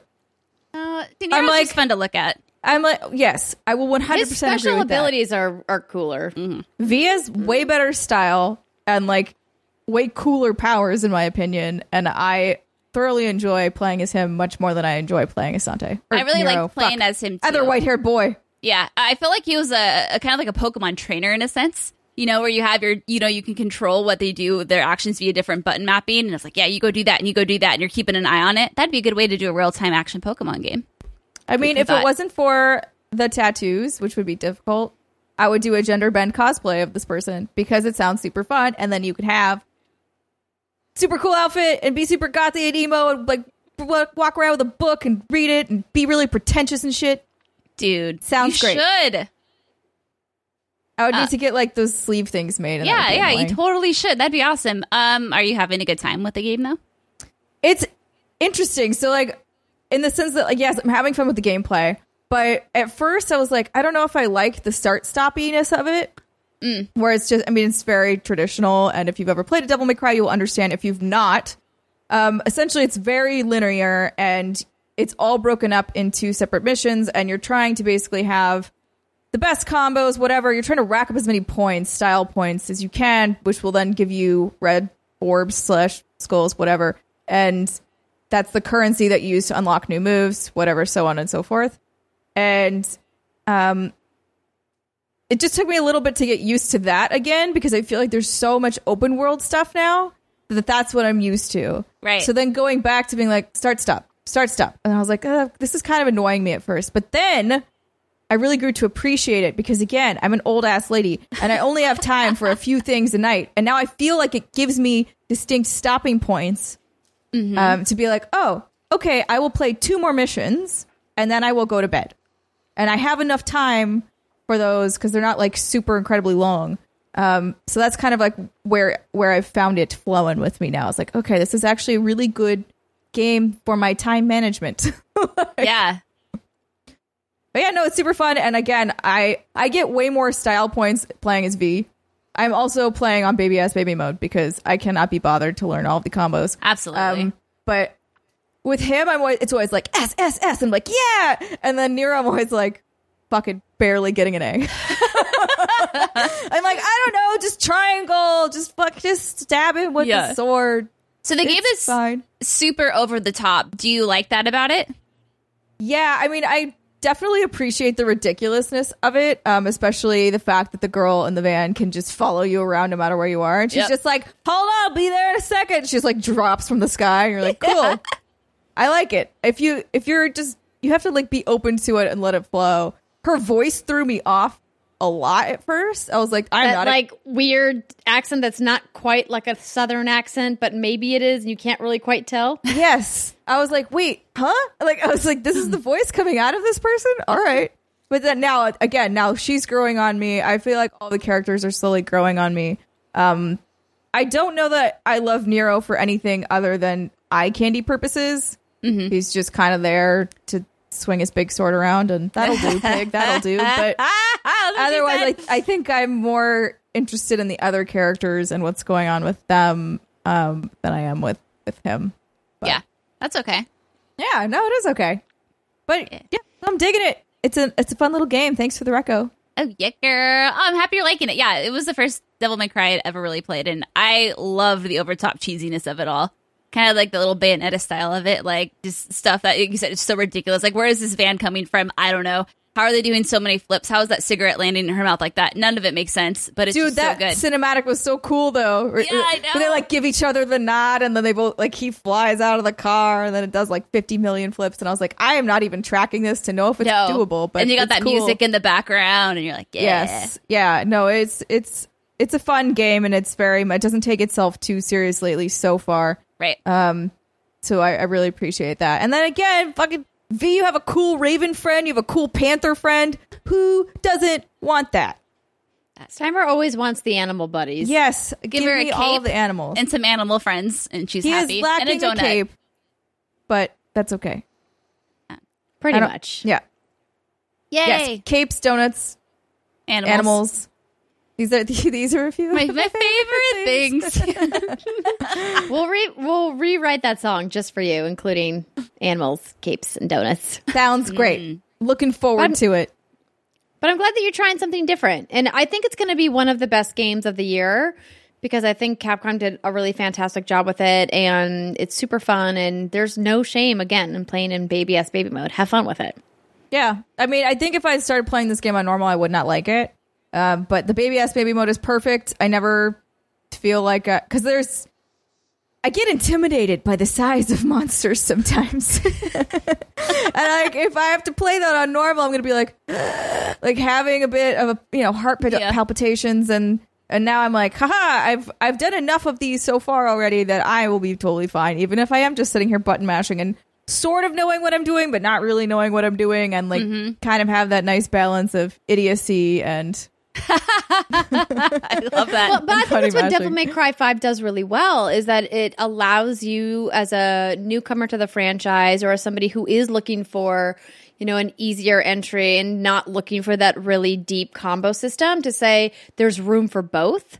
Right, there's room for people like you who are like, I just want to explore the kind of spectacle of it all, and then room for people who are like, I want to get into the nitty gritty of this combo and style system and really learn the ins and outs of each of the different characters' special abilities and how I can maximize the combat abilities. And I think that's what they really excelled at with this game is to say it's super fun for people to just pick up and play, but also has a really deep combo design or excuse me combat design with the combo system that makes people feel it's rewarding at the upper difficulty levels so The other thing I, I wanted to mention that I didn't realize was happening for a little bit, but it was like I was playing the game and I looked over and I was like, looks like there's something happening over there, but I don't I don't know what's going on. And then I kind of like it dawned on me that like as you play certain levels, you can see V or see I suppose Dante and certain depending on what it is. Um and it's like another player that's also playing and they're doing that section. And I was like, wait, what? And like at the end, you can award them style points or something for being super cool. At the first time, I'm so sorry, whoever you were. I did not award you any points. I didn't understand what was happening. and I was like, no, what? What? And so I just clicked no. And then I was like, oh no. maybe I, that was, oh shit, maybe I should have. So now anytime that comes up, I hit yes and I reward the other person who is also playing. Um, but one of these missions that I just did, I didn't even play like because then what happened with that section is then eventually I played as V through that one area, but just hit one where I it was like, do you want to be V or Nero? And I was like, duh, V. and so I selected him, and then I saw you know someone else playing as Dante through it. Or God, why do I keep calling him Dante? I mean, they look exactly the same, so that's why. But ah. Nero, he's playing as Nero. I Um, remember that too. When I when I was playing, it was during the review period, so the game hadn't been out yet. So the people who were playing next to me were DMC staff, so you know, like the developers. And I was so nervous because I was like, "I'm so bad. I'm sorry. I'm making your game look really bad." But they gave me style points, so I felt really good about it. You're like, yeah, I'm still styling. Look I mean, at the fact me. that I can get S or like triple S ranks. Yeah. It's just they're not real triple S ranks, but I will take them. We'll accept them as such. I will accept my fake S ranks. My fake ass ring. Yes. hey they're not fake to you okay they mean something they mean that I said, "Go cat, go! Go bird, go!" and "Go giant lump monster." You're l- the least cool of the three. Dude, you can ride that thing later though, and that's really Ooh, cool. okay, yeah. that sounds like fun. yeah, so good. I can't ride the big lump boy yet. Pull my devil trigger. That's my song. Yeah. Anyways, um fun game. are you gonna finish it you think yeah, I don't think it'll take me too long. And again, because I can like break it up easily, it could be like, all right, a couple missions a night, Yeah. knock this bad boy out. Mm-hmm. There you go.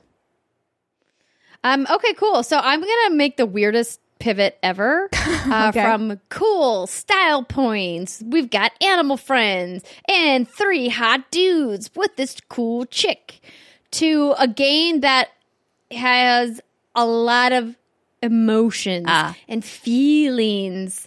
Um, so this week I got to play and I finished Sea of Solitude. Sea of Solitude launched last Friday. A lot of people tweeted to me after I talked about playing this game on Twitter and was like, I didn't even know that game was out. When is it out? I was like, it's out now. So this has been a label of excuse me this has been a labor of love from the team at Jo-Mei games and i've known Cornelia Geppert for quite a few years now in the video game industry and she and i got the opportunity to work together for the first time at ea play last year when i hosted and she presented sea of solitude on stage and then I unfortunately didn't get to see her at EA Play this year because I wasn't there, but I'm so happy for her and the team and everything that they were able to accomplish with this game. If you're unfamiliar with what Sea of Solitude is, it's essentially a little indie adventure game. I would call it more of a I don't I don't walking sim is not quite right. It doesn't really have it doesn't really fit into any specific mold Is there platforming? genres. There is a little bit of platforming, yes. So I guess you could technically call it a platformer, but it doesn't feel like it's the focus of the game because each level has a little bit of a different mechanic. But there is a there is quite a bit of platforming in the game. So let's just call it a puzzle platform game. And what I really enjoyed about this was how poignant so much of the storytelling and the writing was. I know this game has been a little bit divisive among people. There are some people that really love this game and what it's saying and how powerful its message is. And then there's people on the other side who are like, I don't really get it. It's too on the nose. The puzzles aren't challenging and it's just not much of a game. I'm not here to say whether someone's deeply emotional piece of art should be judged as a as a the same that you would judge you know any other platformer i i think it's really difficult to talk about this game in that sense because it's such a personal story from from Connie and uh, as the as the lead writer and really looking at these really emotional experiences of, of loneliness and depression and really kind of tackling those issues head on and that's what I walked away from. Does it have some lacking moments of gameplay? Absolutely. Could it benefit from a little bit more nuance with the writing and the storytelling? Absolutely. You know, I don't think I'm going to be talking about Sea of Solitude in the same vein as I talked about Celeste last year. But I, when I look at them side by side as two games that had something powerful to say about not only mental health, but also telling this emotional story, they're just completely different experiences from an artistic standpoint. I thought Celeste felt more gameplay focused, where Sea of Solitude feels like it's way more narrative focused. I think like it almost feels more like an interactive story than it feels like a game. And I and I'm okay with that because I walked into that experience not expecting to play a game. I walked in knowing what I was getting into. I was like, I've heard a lot about this game. I've known Connie. She's talked to me about it. I know that this is going to be like an experience. And it really was. So the game you play as a woman named Kay. She's a young woman. She kind of doesn't really have an age. It's hard to tell if she's like in her early 20s or early 30s and you kind of can't really tell like where she's at um, in her life based off what you've seen but each chapter of the story kind of follows her as she tackles these monsters not only her own monster within her but monsters in her life. There's a chapter about her experience with her brother. There's a chapter about her parents. There's a chapter about her boyfriend. And each one really hits on these experiences that are so reminiscent of experiences I think that everyone has had tangentially in their life. It might not be exactly like your parents might have gone through this exact thing. and your brother this exact thing, but you've known somebody who's come close. And it was tough. Like some chapters were more poignant than others. I grew up with divorced parents, so the chapter with the parents and what they were struggling with um, didn't resonate with me as as much as it might with other people who grew up in a household with parents who had issues or who had communication problems. But the chapter with the brother was like particularly devastating for me because of how they portrayed what he went through. I'm trying to keep things as vague as possible because I don't want to spoil it for people who want to experience the narrative for themselves and really see how it unfolds. But I hope that we're able to one day do a spoiler cast with Connie about this game because I think it would be really fascinating to learn about her process and how she went about writing this and everything that she emotionally had to kind of wrestle with and grapple with in the process of making this game and transferring it to an interactive experience that she really is putting in front of the world. But I can't recommend it enough if you are interested in these more softer art focused, narrative focused indie experiences. It's something that I would take the time to play. It's short. T- you could sit down and play it in a single evening. It took me about three to four hours to play through the whole thing. And I just, it really spoke to me in a way and really resonated with me in ways that I was not anticipating. Mm. I, I'm very interested. I was going to um, actually pick this up today, but I got whisked away to another place physically. I, I, was not home. It's not like I got taken away in some metaphorical place. Anyway, so what I was kind of curious about was because I remember playing Gris and that game, what I really loved about it is that you everything you saw around you, you can interpret in a certain way. I remember, you know, when you have the heavy block on you and you have to really like hunker down to get through the really powerful gusts of winds that were trying to blow you away. You know, you can look at that in a multitude of different ways. Is it kind of that way here? Do you kind of have to take it and pull something from it, or is it pretty evident what you're looking at? It's a little bit more on the nose mm. than that. Uh, it's certainly in the cutscenes. It's definitely on the nose. I think you know, um, um, Gris is a good example because it's was a little bit more allegorical. Same with Celeste. Like, I think that was why people really heralded Celeste as such a great example because there's a lot that you can infer from your own emotional lens playing the game because a lot of it was kind of like left for the player to interpret. Mm-hmm. Whereas with Sea of Solitude, this is very clearly a, a point of view and an experience that happened. A lot of the dialogue makes so that there's no room for interpretation. And mm. I think that's what some people's problem with this game is is that they're like it's very much the lens of the creator and, and the team that made the game and not leaving anything for the player to uh, uh take away from. And i i don't i personally don't see that as a flaw. I just see it as a different style it's just a choice. Of, mm-hmm. right. I, just a different style of game making. Right? And so that's the that's the tough thing for some people. And so i understand why people are giving it really mixed scores and it's kind of a bummer for me because I would hope that they would see this as more of a personal work than as something left for interpretation. But it's just like different strokes for different folks, I guess. Mm-hmm. But yeah. No, that's good to hear. It's good to hear that from you because I was also reading a review on Destructoid and they said the same thing you said, which essentially it feels almost wrong to assign this game a review score it doesn't feel right to do it, but you know, they had to for the sake of the the website. But uh yeah. It's very rare that we come across games like that where it's such a personal and emotional experience that you almost hesitate to review it. Yeah, there's a there's a the scene particularly with um the boyfriend later on and like these people manifest as monsters in the game, which is really interesting.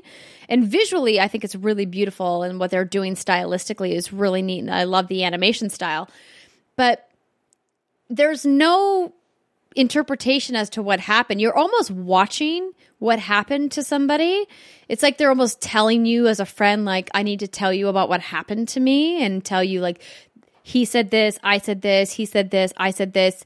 Like the way that the dialogue plays out is super powerful because it feels really real. It feels like a conversation that you could have heard from a friend or from a family member, or maybe happened to you.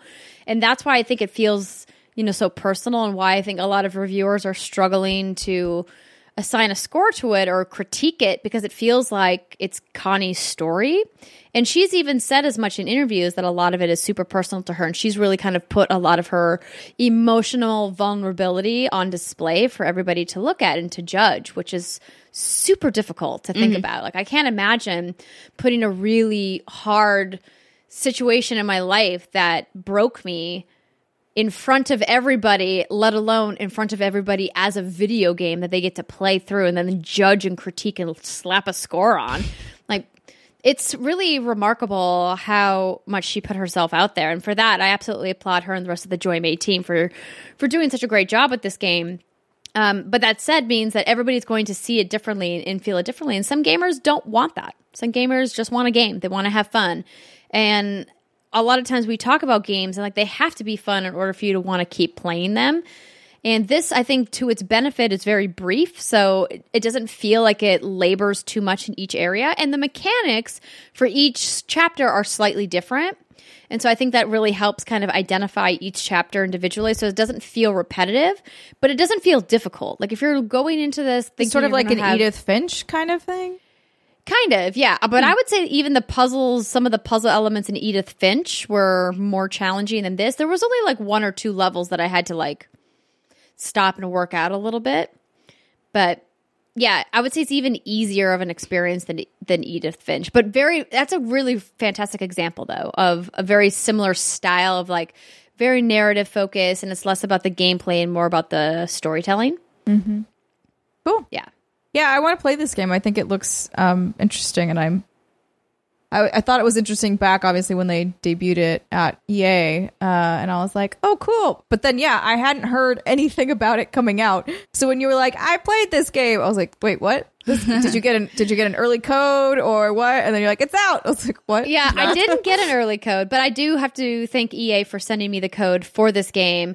Um, but it's not that expensive of a game. Um, if you want to check it out, it's available now. I think the reason why I kind of got swept under the rug is because they debuted it on Friday, July 5th, which was after the holiday and during the holiday weekend here in the United States. And so it came out when like all of these and the, and the embargo from what I w- uh, am aware was like either on the 4th of July or was on that Friday. Why would you do that? No. Yeah, it was a bad call. I guess you don't have, really have a lot of other competition, but it also means no one's looking. Yeah, because of we're the- all hungover on the 5th. That's what's going on. or people are camping on summer vacations as a Hungover. long weekend, right? So it kind of suffered from that. But um, if you were interested at all, it's out now, and you guys can check it out.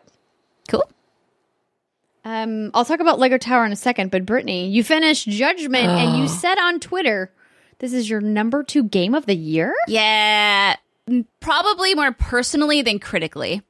But I had so much fun with this. So all in all, I clocked in at 62 hours, I think, on this game. And my total completion at the end was 70%. So there's a lot of Pretty good. yeah, there's a ton of side stuff that you need to do. Um, there's some the reason one of the side things is you have to recruit all of your friends. You have to make all the friends you can make, and then that unlocks side missions. Um, Wait, but you of- have to do this to finish the game? no, no, no. If you, Oh, if, oh, it- oh. yeah. So part of like the side completion stuff that I really enjoyed and what I spent a lot of time focusing on. There's 50 characters in this game that you can befriend, and there's 50 side missions. Then, in order to unlock all the side missions, you have to befriend all 50 people or all 49 people, 49 people, and then the 50th unlocks. But one of them required me to learn how to play. Oh God, what's the name of the game with the little, um, little dice looking, not dice, domino looking things starts with an M. Mahjong? Yes. One of the thank you. One of the um, one of the one of the friend unlocks required me to learn how to play that, and I was like, I'm new. I knew I was toward the end because I got the thing final chapter, and you get that little warning that's like, hey, if you proceed any further, you might not be able to turn back around. So I just knowing I was so close to the end, I didn't want to have to learn how to play it to get the extra friend. But no, everything I said before still stands. Dear extra friend, you're not worth it. Goodbye. Sorry. Sorry, you're not. but no, I just I just love this game so much. It's been a long time since I've spent 60 hours in a game like this that I that I was sad about ending. You know, usually you know, if a game is 60 hours, usually about hour, hour like 50 to 55, you're like, okay, I'm ready for this to be over. But I was really sad when it ended. I'm still kind of going through that withdrawal phase where I'm like, oh, I'm going to go play Judgment tonight. It's like, oh, no, I'm not. I finished that Oh, game. you're- Because you're done with it. You don't think that you want to go back and play some of the side content, or did you just say that? No, I didn't say that. Um, no- Okay. Yeah. Know, you're, you're listening. Thank you. I got con- I got confused. I was like, "Did you talk about it?" Because I, I that's how I felt about Horizon Zero Dawn. When I finished it, I was like, "I want to keep playing this game," and that's why I became to this day the only game I platinumed. You see, after I finish a game, if there's no more narrative to be to be discovered, I just don't go back. Um, I just I feel like I've done all the things. Now I'm just kind of putzing around this world, not really making any progress. But no, like I said Yeah. before, it's it's incredibly fun. It's really silly and quirky, and the characters are really wacky, and it's just kind of a cheesy, over the top kung fu movie, and I love everything about it. And I'm really surprised that it grabbed my attention the way it did. And obviously, you know, we're uh, getting a new Yakuza game. I don't know if soon or not, but we got a little reveal today where it just revealed the female actress who's going to be um, one of the main character sidekicks. And then in August, we're getting more information on the game itself. So, really excited. Love this game. Highly recommend it. It's silly, it's quirky, and it's just a good time. Just fun. It's a good beat 'em Nice. up. Yeah. Well, I'm glad that you had fun. Sometimes you just need one of those games that you know that you enjoy playing. And I That did. you just are like, I had I had fun. But then And you I run feel into- like, like that team is known for that style Oh of yeah, game. absolutely. You'll feel right at home if you played any of the Yakuza games. But then you run into the issue of what the hell do I play now? Because you know, once you finish something that you had so much fun with, it's like you can't just hop into another game. It's kind of it's, it's Why not? I can't. No, because you no, yeah, you get that weird sad withdrawal thing. Yes. I, at least I do too. It's like a weird sad depression once you finish something you really liked. Yeah, particularly when you're uh, attached to the characters, especially in Bioware games. You know, like Oh, Mass yeah. Effect or Dragon Age or even The Witcher. After you finish it, I feel like I just I feel like going through a mini breakup. I can't just hop into something right away. No, As- same. Yeah. I have to play something totally different. So the review embargoes tomorrow, so I can talk about it. So I've been start. I started Dragon Quest Builders 2. and Okay. uh, I'm only like an hour and a half into it, and then it just wasn't clicking because I was still missing Judgment so much. I was like, I, I can't do this. So I guess I can talk about my next game. I was like, I want to play something really random and totally opposite. And Dragon Quest Builders is totally opposite, but it was a little too like cutesy wootsy after I just got done doing like this old grim like storyline. So I found this game called back in 1995, and this actually came out a couple years ago, but it just recently released on console. And if there's ever a game that's like, this is a game Brit would love, it's this one. So this game is made to look like it's a PlayStation 1 game. And it has all okay, I'm just gonna read the the little the little blurb here that I have. Okay, so the developer is called Throw the Warped Code Out. I think it's a one man team. And the description is a throwback to the survival horror and mystery games of original PlayStation back in 1995, faithfully recreates everything from this all but forgotten era of games. So when you read through the features of this game, it's kind of like, why would you ever play this? But again, I'm Brittany. So the first bullet point: get lost.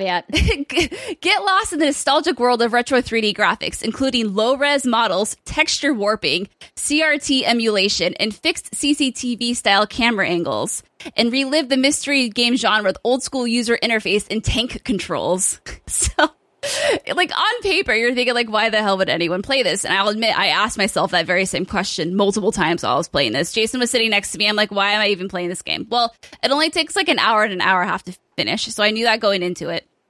So there is a story to this game, but I would I can't really tell you what it was because none of it really made a lot of sense. But essentially, you, there are three levels.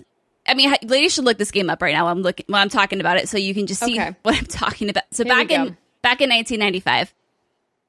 And you start this game off, and it has all the tank controls. You know, it uses one thumbstick to move, so you don't get to use the right thumbstick, and you you know tilt it to turn, and then you push forward or backward to run, depending on what direction you want to go. You know, it, it looks something like I said, straight out of a PlayStation One game, and it's supposed to be horror esque. There are monsters or demons in this game. Um, they're just big blobs. It's not a very good game. And I appreciate what the developer was trying to do with this game, but it just kind of fell short. If this game had released in the 1995 era, you know, or alongside Resident Evil or Silent Hill, this never would have been a classic. It wouldn't, it's not that good. It's not good enough. You know, there's a lot lacking in story and lore. And granted, like, it is a very short game. It's, you know, there's not a lot you can really fit into an hour, hour and a half experience. But dang it! I don't have my pillow in this new office. no, but um, Um, yeah. Go ahead. so I just had a question. Didn't this game? So you're you're playing like a Switch version? You said. I'm played. I played on Xbox. She Oh, said it just because it came to console. I thought it- Okay, yeah. maybe that's that's the thing I missed because this released on Steam back in 2016. Yeah. It just came to console. So I was all about Hmm. it. hmm Um, Mm, yeah. It doesn't. Yeah, I see. Yeah, I see what you're saying. Yeah. yeah. Wah, wah. If you, here's what I'll say. It's if you played, you know, retro horror, retro, I guess they are retro now, horror games in the mid 90s, and you just kind of want like a quick one and a one and a half hour thrill, you know, hop in, you can finish this game that quickly. It's, if you're looking for a crazy good story, I mean, it gets a little interesting toward the end, but it's just mostly about reliving the tank controls and combat of yore. It's an easy game. There's lots of ammo once you get to it. It's just like I said, most of the time I was playing, I'm like, why why am I playing this? Why am I even playing this right now? I mean, I, don't know. But long story short, after I finished it, I just started playing Resident Evil 2 again, uh, the remake at midnight. I thought it would be a good idea. I bought the all in DLC, so I have the infinite rocket launcher ammo, and I'm just going through and blowing everything up and just experiencing the story all over again. That sounds good. Is it? Is that the baby ass baby mode I'm looking for? Yeah. It's five bucks, and you get infinite, all the infinite ammo you'd want. Does like does the rocket launcher one shot people oh, except Oh, for obviously Mr. X? Oh, yes. Just burns him to a crisp, baby girl, blows him up in itty bitty I thought we talked about this. No, he before. did, but like, Yeah. I never. None of you had played it yet, so I was like, I imagine it would be a one shot kill, but I don't Yeah. actually know how this works. So I was No, waiting for is. one of you to do it first. Yeah, I did it. I highly recommend it. But yeah, so back in 1995, like I said, if if it's if you were a fan of the games back then, just maybe go check it out. I think it's 10 bucks. If you feel like you want to waste, not waste, that's not a good way of prefacing it. If you want to spend ten dollars, If you want to add Waste. an extra game to the games you've completed this year on your list, here you go. yeah, it, it's just kind of cool to be able to spend like an hour of your time and experience to a certain degree games of yesteryear. Kind of like I said, the story's lacking. It's this never would have been a classic, but it's a short, sweet. Or you could just play Silent Hill or Resident Evil 2 again. But hey, or that.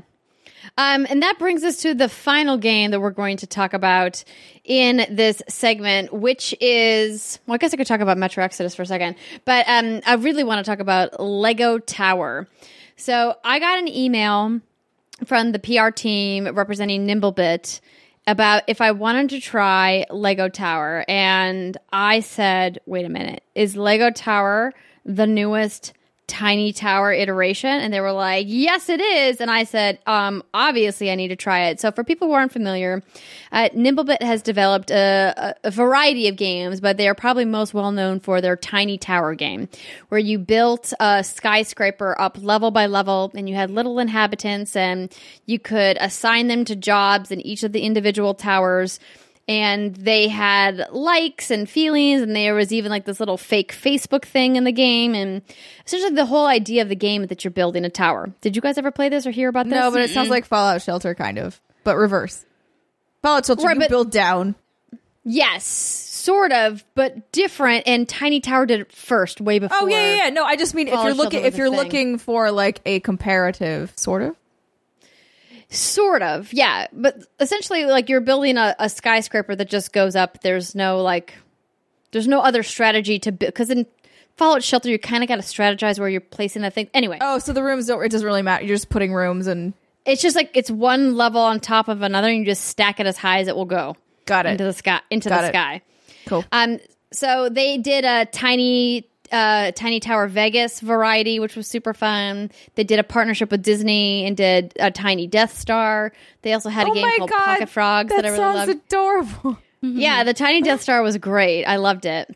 And so now their latest offering is Lego Tower, and it feels like a match made in heaven because Lego was all about these itty bitty little pieces, right? Yep. Like the little minifigs and the little hats and all the all the little stuff that goes on them. And so when they told me they were, they had this game available to play, which by the way, it's free to play. You can play it on iOS or Android. Um, they asked if I was uh, playing, and so I gave them my in-game ID, and they provided me with five dollars worth of credits to buy some of the microtransaction stuff. But again, you don't need to. It just helps speed some stuff up because one of the big things about Tiny Tower is a lot of it is time based. So essentially, you build a tower, a, a level, and then you stock it with three items. And then, in order to stock it with three items, you have to have three people to work that item. So, for example, I have an arcade in my tower. And they have a small prize, a medium prize, and a large prize in the arcade. And I have a little corresponding minifig that will make this thing. And in order to build it, it takes X amount of minutes, and you can hurry it by using some of the in game currency, or you can earn bucks by doing different things. Like, so for example, I have a pizza delivery guy that says, I hmm. delivered some pizza to the wrong floor. I've got to find the pizza. And because I don't have too many floors, it's relatively easy. And so then I get six bucks because I, I found that, and then I can use those bucks to buy other things in the game. What I think is really unique about what they're doing specifically with the Lego variant of this game is that certain floors are modeled off of the existing Lego set. It's the minifigs that come in real life with the set, it's the design, everything that comes like in an actual Lego set that exists. And I thought that that was a really cool touch to say it says like inspired by a real Lego set. And it just like kind of like always is encouraging you to come back to the game. I think when my sister and I were in our heyday of competing in Tiny Tower, she had a tower that was something crazy, like over a hundred levels high. And uh, my current tower is only 10 levels because it takes a long time to get enough money and to build a new level every time. But what I love about it also is that there's like a little bit of a RPG system. So I have this apartment called the Pirate Apartments, again inspired by a real Lego set, and I have these five people that live in it and they each have like their dream job. Lonnie's dream job is to work in the art studio, and lo and behold, I just happen to have an art studio in my tower. Hey, So girl, put- here you go. Exactly. So I put Lonnie in there, and then Lonnie earns extra rent for me because um, Lonnie's in she's the happier? dream job. Exactly. I'll give you more money. I don't give a shit. yeah, and so it's it's it's a fun little game. If you guys have ever been interested in the tower games before, um, certainly worth checking out. One of the things they're doing differently this time around, which I haven't quite spent enough time with the game to figure out how I feel about it yet, is they're doing this thing called the Tower Club, and the first five days of Tower Club are free. And the club has a bunch of benefits, like you get automatic elevator control, you get 25% off upgrade and vehicle costs, you get double daily rent and double free pieces, and then you get access to a lot of the premium cosmetics. So, one of the th- big things about the Tiny Tower series is the elevator, of course, because you're going up and down your tower all the time. And normally the elevator cosmetics cost money. It's a free to play game, right? It's part of the microtransaction system. But if you're part of the Tower Club, you can kind of hot swap with this selection of cosmetics as many times as you want. The first five days are free. And then after that, you have to buy access to the Tower Club. And so five additional days is $2. 25 additional days is $5. Then if you want to buy it 300 days, so essentially like the full year, it's 20 bucks to unlock. And it essentially allows you to kind of do the customization at, at a whim. So I like that they offered that as an option for somebody who wants to be like a power user that you can spend $20 and get into the club and be able to kind of hot swap your customizations for what I would consider a very reasonable price on a free to play game for customization for 300 days of play. Because let me tell you, when I looked at the customization, or excuse me, the monetization breakdown of the new Dr. Mario World game that came out from Nintendo, I was very disappointed. But I've been enjoying my time with it. And uh, again, if you are a fan of the previous Nimblebit games, then y- this is just more of that same gameplay, but all of the Lego charm and the little the little minifigs like dance and stuff like in the floor. Like they'll do like this one guy like will play air guitar randomly, which is like super cute, and it's just like all the little Lego figurines, and so it's got that like Lego cute factor to it.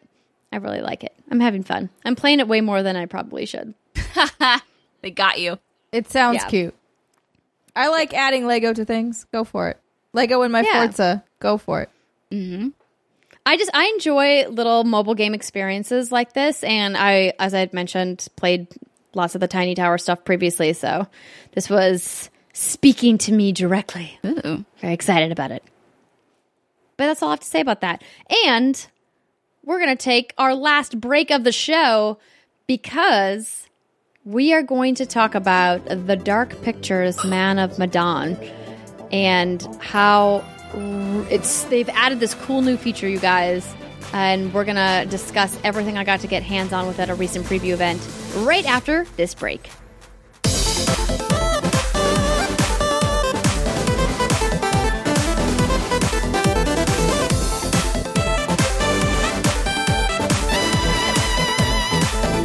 What's good, everybody, and welcome back to the What's Good Games podcast. It's segment three, our feature segment, and this is where we talk about whatever we fancy. And this week, I had the amazing opportunity to visit a special location here in the San Francisco Bay Area to get hands on with the Dark Pictures. The Dark Pictures? That's what I meant to say.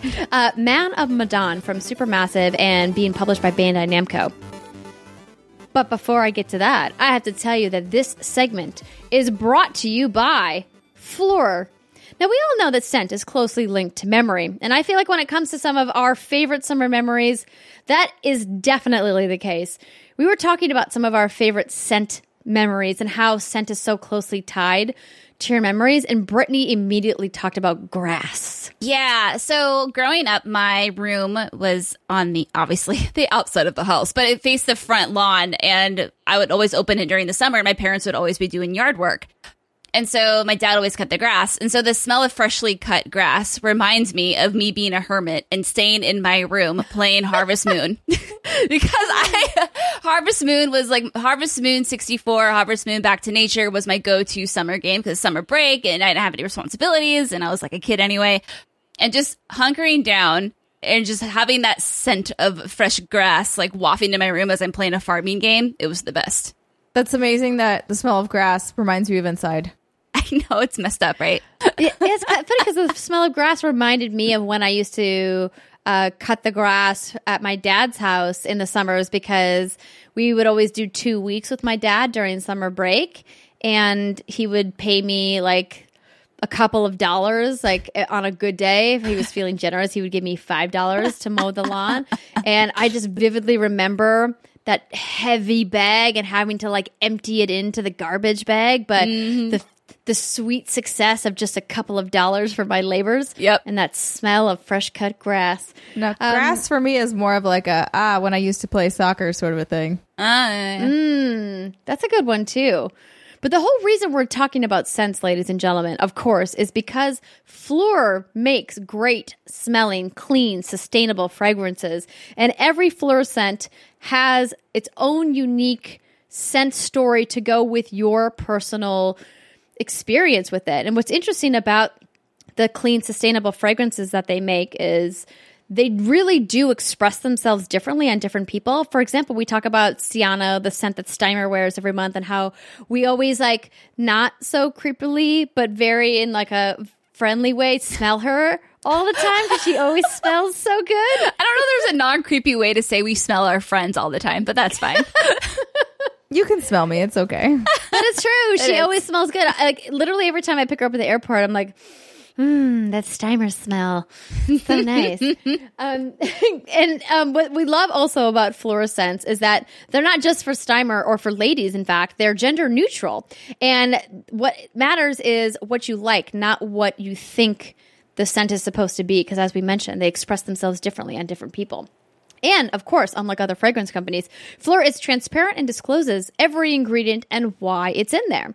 If you guys want to make new scent memories, or really if you just want to smell as good as Steimer smells, uh, you got to go to phlur.com today and use our promo code What's Good to get 20% off your first custom Phlur sample set.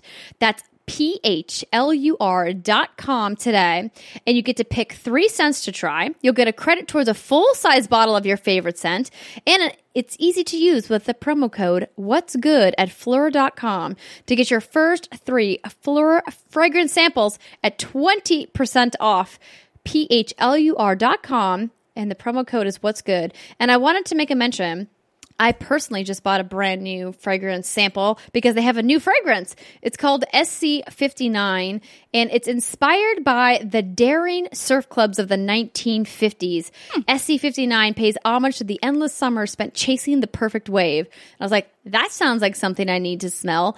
And so I got the sample and it's a really interesting scent. And what I love about it is that it comes with this little insert that tells you how the scent develops, like after the first hour, after the first five hours, after eight hours. And I thought that was really cool. Anyway, Phlur.com.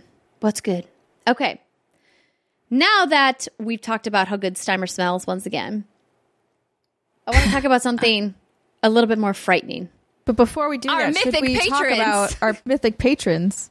Yes. Good good segue. Good segue. Frightening. They're so frightening. Our mythic patrons are so good to us. It's frightening. Ah, yes.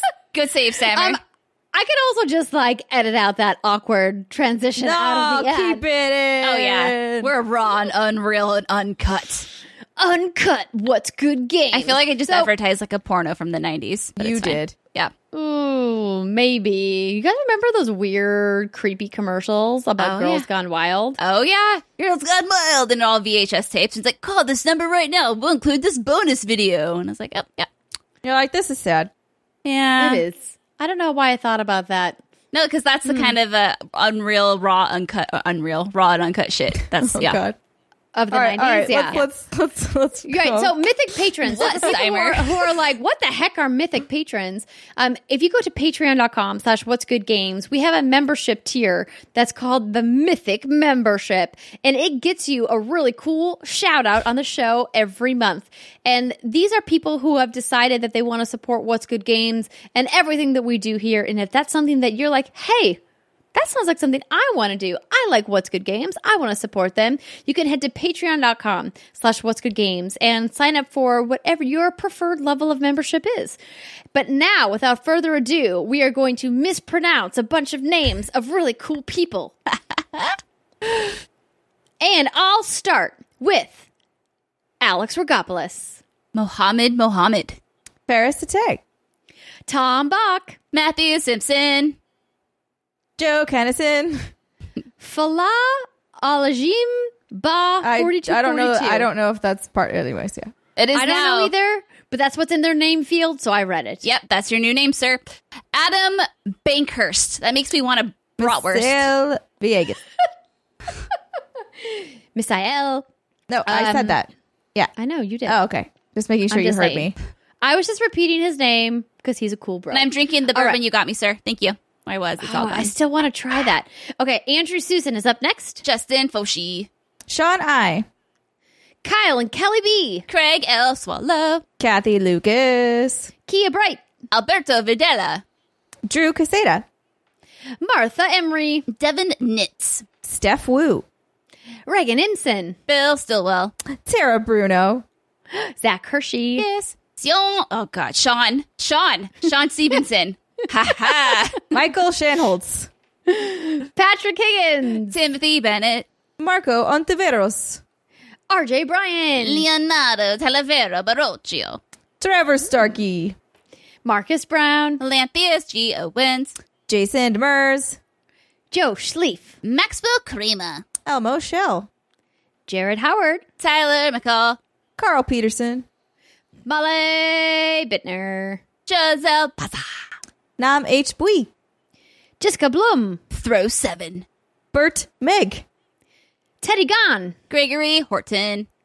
Dylan Blank. E. Irizarre. Noel Nevarez. David Icolucci. Lucas Cheney. Rob Leonard. Mark Drastrup. John Drake. Jacob, let's go on a safari. Adam Kienston. Emily Kent. Trent Pennington. Gabriel DeAndrea. Chris Wilson. Ariella Furman.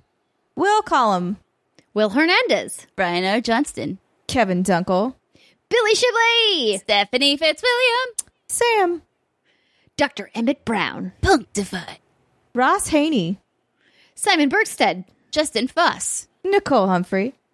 Brooke Lurie. Asia Harris. Jake Sue. Jasmine Lee. Carly Kinman. Elizabeth Brooke.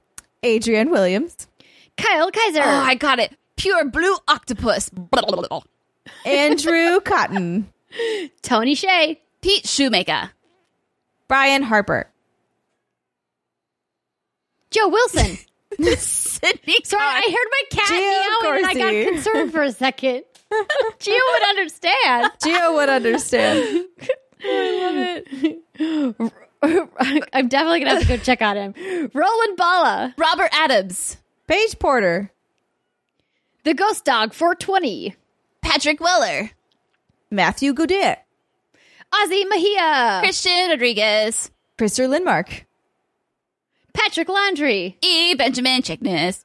Trent Berry, Donato Sinicio III, Teresa Ener Badass.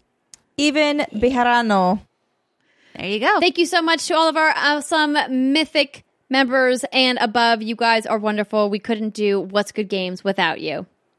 Now it's time for realsies to talk about the preview event that I went to. So, Bandai Namco invited me out to the USS Hornet in the San Francisco Bay on the Oakland side, which, if you guys aren't aware, is actually a historical museum because this is a real warship. It's also massive. Have either of you been on a aircraft carrier before? I Yes. have. And you get lost in that bitch. Yeah, I was not prepared for just how big this ship was, and I had posted cool. a a video on my Instagram stories about what I was walking up to it, and I also didn't know that this um, Air and Space Museum was actually just over in Alameda. Like it's just available because I'm driving out there. I'm like, am I lost? Then I get out to the end of this dock, and I'm like, whoa! I used to live on Alameda. massive. Oh, really? Yeah, there was a Navy base there. Yeah. I mean, that's where. Yeah, that's, where the, that's it's where that's why the ship's there. Yep. exactly. So, um, thank you to uh, Bandai Namco for inviting me. Of course, they are publishing the game. It's being developed by Supermassive. Supermassive, the team behind Until Dawn, the game that we're playing in our Patreon after hour stream. If you guys aren't familiar, it was uh, essentially a playable horror movie that allowed you to make a bunch of choices and there were characters you get to kind of figure out who lives and who dies and it was really impactful when it came out because we really hadn't seen something of that quality of animation and motion capture in the more walking adventure type game and obviously now we're seeing a lot more in that but I'm super excited that they're making something else and when they first announced the dark pictures I think a lot of people were confused about like what is this thing though. So just as like a little refresher, the Dark Pictures Anthology is a series of intense standalone horror games, the first of which is Man of Medan, and it's coming to PS4, Xbox, and PC on the 30th of August uh, this summer. And it's the first game in the anthology that brings ghostly horror to the South Pacific. So I'm just reading now from the Supermassive Games website. The story of Man Medan starts off on a dive boat in the South Pacific with a rumored World War II wreck to find and plenty of on deck partying to be had. Our group of four young Americans and their skipper Fliss get ready for what should be the trip of a lifetime, but it doesn't quite go to plan. As the day unfolds, a storm rolls in and they find themselves trapped on board a ghost ship. Subjected to unimaginable stress and terror, they must try to find a way to escape the ship and its sinister history. Jump off, float out to sea. Do the stammer I mean- float. Do this timer I'm- float. You'd probably you'd probably die because Oh, it's like totally. you're you're way way out in the middle of the sea from from what I've played. And what's really interesting is that the whole idea of the Dark Pictures anthology anthology is that each game is set to represent a different subgenre of horror film. I'm not quite sure which subgenre this one is going to embody based off what I've seen, but it is spooky. So what was really neat about what we got to play is that not only is it like the very very similar style of gameplay to what we have experienced and played together in Until Dawn, but for the first time ever, they've added multiplayer. Mm. So, what does this mean? They have two different multiplayer modes. Of course, they still have a single player story. You can do this completely on your own and never mess with anybody else if that's what you prefer. They have a two player online mode, And then they have a two to five player movie night mode, which is designed to be played locally, which is essentially like a pass the controller mode. So the thing that I've thought was the coolest was the two player online mode. So essentially, what you do is you pair up with a buddy. Um, I was playing with um, Alessandro from GameSpot, and we each got control of different characters. So imagine with Until Dawn, if I was controlling like one of the couples, like Ashley and whatever that dude's name was, and you were controlling, you know, Chris. the Chris and then the other girl. And then we, our stories converged at a certain point, and the choices that we made in our individual sections affected the impact of the of when our stories merged together Oh, that's cool. yeah, it was super fascinating. So what we got to see was um, at the very beginning of the game, where you get to meet Fliss, who is the skipper. You've got these two brothers, Alex and Brad, and then we've got a brother and sister, Conrad and ooh, what's her name? Oh, I have it written down. Julia. And Julia is dating Alex. And so that throws kind of like a another like layer of complexity into the whole relationships. So much like Until Dawn, each character kind of has their own traits, but they really call out the character traits in the game this time around. So when you get introduced, they're like, um, Julia is um, headstrong, but playful or whatever the personality traits are. And each person kind of has their own thing. It's essentially designed to help you pick certain characteristics or certain decisions based on their playthroughs but i threw all that out the window and did what i wanted to. Because that's part of the fun of what supermassive does with these games. And so in the two player mode you get to see something a different part of the story. Um, in my first part of the story i played as conrad and julia and they are looking at this dive camera and kind of surveying the dive that they're going to do because they're essentially wreck diving where they're we were talking about scuba earlier in the episode. They're like diving down and exploring these wrecks and they have found this wreck that hasn't been reported. And fliss is like well we have to call it in and report it. And then of course you get to decide whether or not you want to call it in and if you're going to be like a bad boy or if you're going to be good and follow the rules. And and so in my playthrough, I was looking for a way into the wreck. And so if you examine the photos thoroughly, you can like find like the entry point into the wreck. And then while I was doing that, uh, my partner, Alessandra, was flirting with Fliss because the relationship that the skipper has with you know the other people on board is obviously going to figure into what happens to people later on in the game.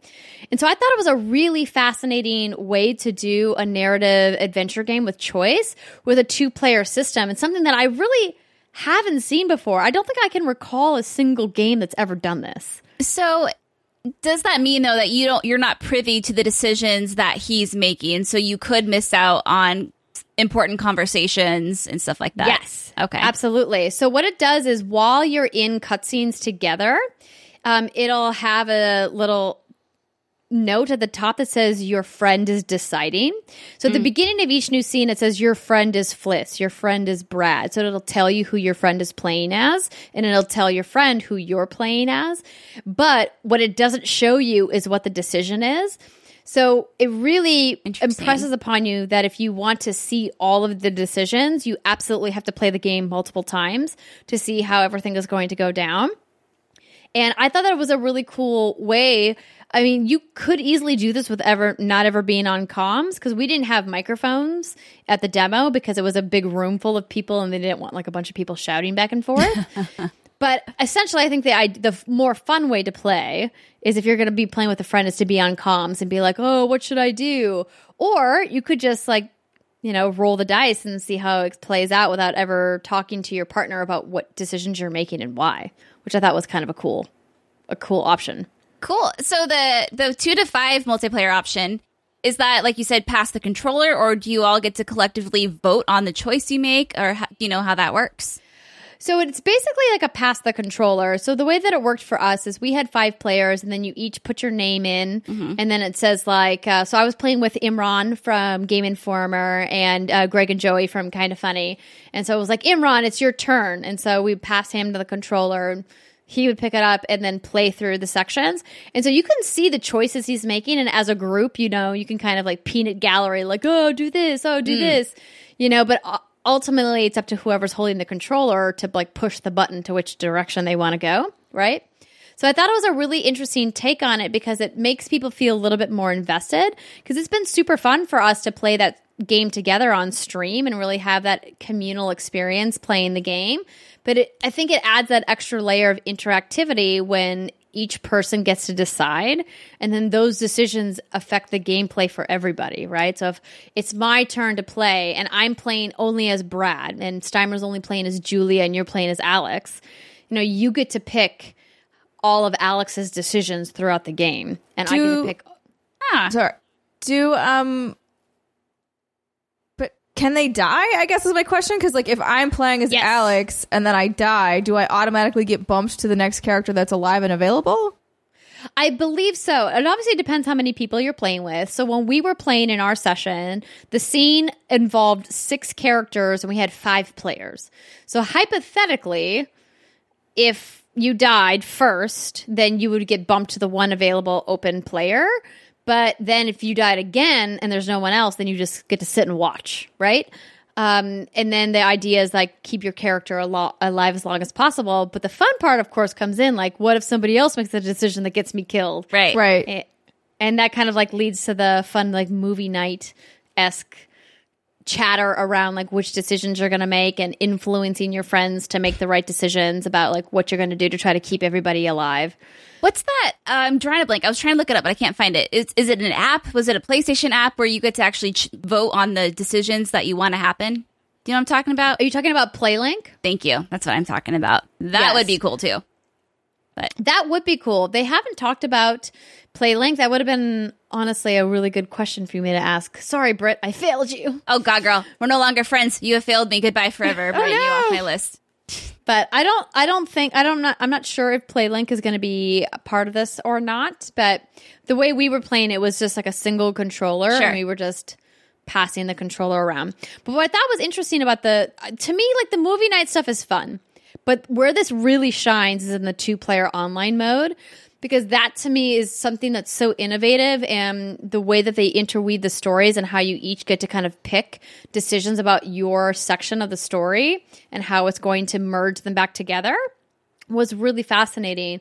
Um, for example, there was this one section where me and my player, my friend Alessandra, had to hide and we you could see him moving in the scene like because when you play in the same scene together you can clearly see that it's a person controlled not ai controlled and there was like this little little mini game where we had to hit the button in time with a heartbeat because we were doing the stealth section and in order for this guy not to see us we had to like like dun dun dun dun dun dun to our heartbeat like um like rock band or whatever Like a rhythm game.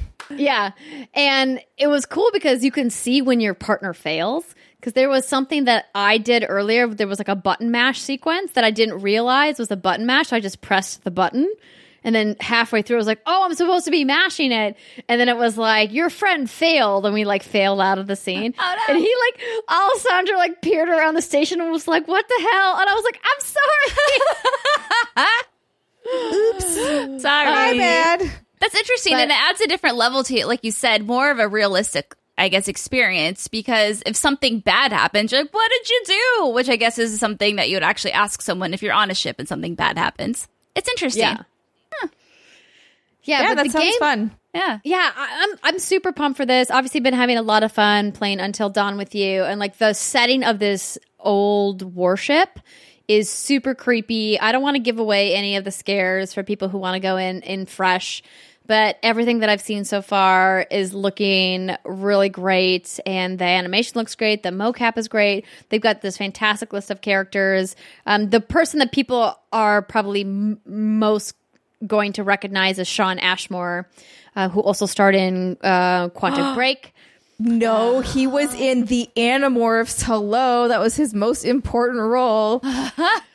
Listen, I didn't say it was his most important role. I I, just said that he's the person that people are going to recognize Yes. the most. Obviously, he was in X Men. I know. Hello, But no, Um, and Animorphs. a bunch of other things. Animorphs. Dude. So, um, Brittany gets but Got you. yeah, it's it's creepy and awesome, and I can't wait to play. Uh, they're doing a pre-order special. If you guys pre-order the game, and you can find all the details on the Supermassive uh, website as well. Uh, there's like special characters you can play as. There are it's like a director's cut there's additional scenes, additional dialogue, and all of that is going to be available for purchase. They said, I believe, at the end of November. But if you want to play it when the game launches, you have to pre order the game. So if you know that you're a Supermassive fan and you're excited for this and you want all of those options, um, just something to look into if that is exciting to you. But I'm really pumped about this game and was really glad that they invited me to come out and check it out. Yeah. Yeah, man. I'm excited for more. I mean, I'm not. I'm excited and not excited because it's one of those things where I, I obviously don't enjoy being scared, but I did really enjoy Until Dawn. But I did. I think one of the things I enjoyed about Until Dawn was the cheesiness of it and like the fact that it is a little bit. It's like a B horror movie. It's not like super serious. Right. Um, so I guess I'm curious about the tone of this and whether or not you feel like it stays in line with Until Dawn or if it kind of goes a more traditional horror route. From what I've seen of this this one specifically, since obviously they haven't shown us anything else in the Dark Picture series, Man of Medan is absolutely in that vein. I laughed out loud several times, and then I like awkwardly looked around the demo room, like, "Ooh, are people looking at me? I didn't mean to laugh so loud." But the writing is on point. It's super fantastic. Uh, Shawn Ashmore's character in particular, Conrad, is like this super rich trust fund baby type kid. They've got this boat that they've rented and he's just trying to hook up with the skipper. And so he's got a bunch of funny like one liners. And then you've got like the boyfriend and girlfriend combo, but she's kind of aloof and trying to be super tough. And he's like this super hot guy who is super into diving and is like, I'm, a, I know everything about wreck diving. Like the, they've really nailed. Sounds like a winner. I mean, it's a weird thing to be an expert on. I'm just gonna It, say it, it is. It's a very niche thing to do. Yeah. um, and they really nail that dynamic, which they really got in Until Dawn as well. Like that whole like teenage interplay of friendships and the personalities that emerge in friend groups. That is all at play here as well. And I was just every moment, like the dialogue never felt stale. It never felt forced. Of course, there's going to be like a cheesy moment here or there, but the thing that really I love about what Supermassive does is that the game feels like the choices have weight and meaning. And so you're not just like picking something willy nilly. Like you have to stop and think about these. But when you're playing in two player mode, there's like a sense of urgency to make a decision quickly because that person is waiting on you. And one of the features that they built into the game is when the person on the other end pauses their game, it pauses your game too. And so if you guys like need to take a bathroom break or whatever, um, it'll pause the game, but it's on a timer. So you have like a limited amount of pause. Oh my god. And so like you have to very strategically think about when you're going to take a break from the game because so much of the game is moment to moment, particularly with the quick time events. You never know when they're going to show up and they could really make or break your experience. And instead of totems this time around, they have um paintings and so when you ever see paintings around the world you get these clues of course Huh. and you unlock premonitions and i just like i never thought that i would be excited to play this game but after having spent time playing until dawn with you two i'm like i cannot wait to do this with you guys Yeah. Yes. No, that sounds like. I'm glad that you mentioned that the tone is in a similar vein as Until Dawn because now I'm like, okay, 100% on board with this. Let's go. Let's have some drinks. Yes. Let's turn the lights off, Ooh. eat some popcorn, and make out. No, just kidding. Uh, and play this game. Well, that was exciting. brittany's like wait what did you Wait, talk wait. about making out I'm back. What? Gotta keep you on your toes. yeah, you did. I'm awake now. yeah Yeah. um but we'll know more about the game uh, very soon. Obviously, it's out in six weeks. I think that's about how much time it is. So it's very close. And uh, again, that release date, I believe, is August Place it 20th? 20th? 20th of August because we should. 30th. Oh, that's 30th right of during PAX. Yeah. Well, maybe maybe if we're lucky, we'll get an early copy. Fingers crossed. And then we'll have a, um, a an SF trip. we could play it at your house, Brittany. oh, there we go. Okay, done. Oh my If god. If the stars align. on the on your can. giant projector and we can turn all the lights off? Oh, Ooh, spooky. yes. We'll have to do it, Oh and my then we can make out. I mean, what? Wait, what? what? What? What? What? Exactly. um, but thank you again to um, Bandai Namco for inviting me out to the event. Um, I had a blast. The USS Hornet is super cool. If you guys ever visit the San Francisco Bay Area and you're into um, warships and U.S. military history, absolutely something worth checking out. And uh, that's uh, Man of Medan. That's such a cool place to have a preview event. That's awesome. I think that's one of the coolest preview event locations I've heard of. Very uh, fitting. Yeah, I honestly like. We had to get escorted everywhere on the ship because it's so easy to get lost and it's so big. They were like, "No, you don't understand." And there's no cell phone s- signal in there. Oh at no! all. Right. It's just a giant hunk of metal. Yeah, it's just like a steel trap, and your phone's like, "Nope, I don't know where you are. Good luck to you." They're also like it's they're large, obviously, but they're also very claustrophobic. Mm-hmm. So it's just it's a weird place to be in. And I, I remember whenever because my dad was in the Navy, so we always go to old ships whenever we go anywhere that has them. And I was just like walking around. I'm like, how does anybody live on these things? I don't under. I would go insane. Yeah. yeah, it's wild. But yeah, that's Man of Medan. Sweet. And that's going to do it for our show for this week. Thank you so much to all of our mythic patrons and everybody else who supports us at patreon.com slash what's good games. We appreciate everything that you guys do for us. Uh, don't forget to uh, check our housekeeping at the top of the show to mark down those dates for the happy hour Q&A and the after hour stream. And we hope that you guys have a fantastic summer weekend. You guys got any weekend plans? Hanging No. out with you. Yeah. Oh, I'm, sad I'm going to LA because we're going to a top secret event. All three of us are going Oh yeah, to I'll an be there. event together. It's going to be fun. I'm just going down a couple days early because, you know, I like LA. It's fun. Yeah. Fun's, fun's times. funs. Yeah. All right. Well, I guess I'm just gonna say goodbye then. Goodbye, everybody. Goodbye. Goodbye. Farewell.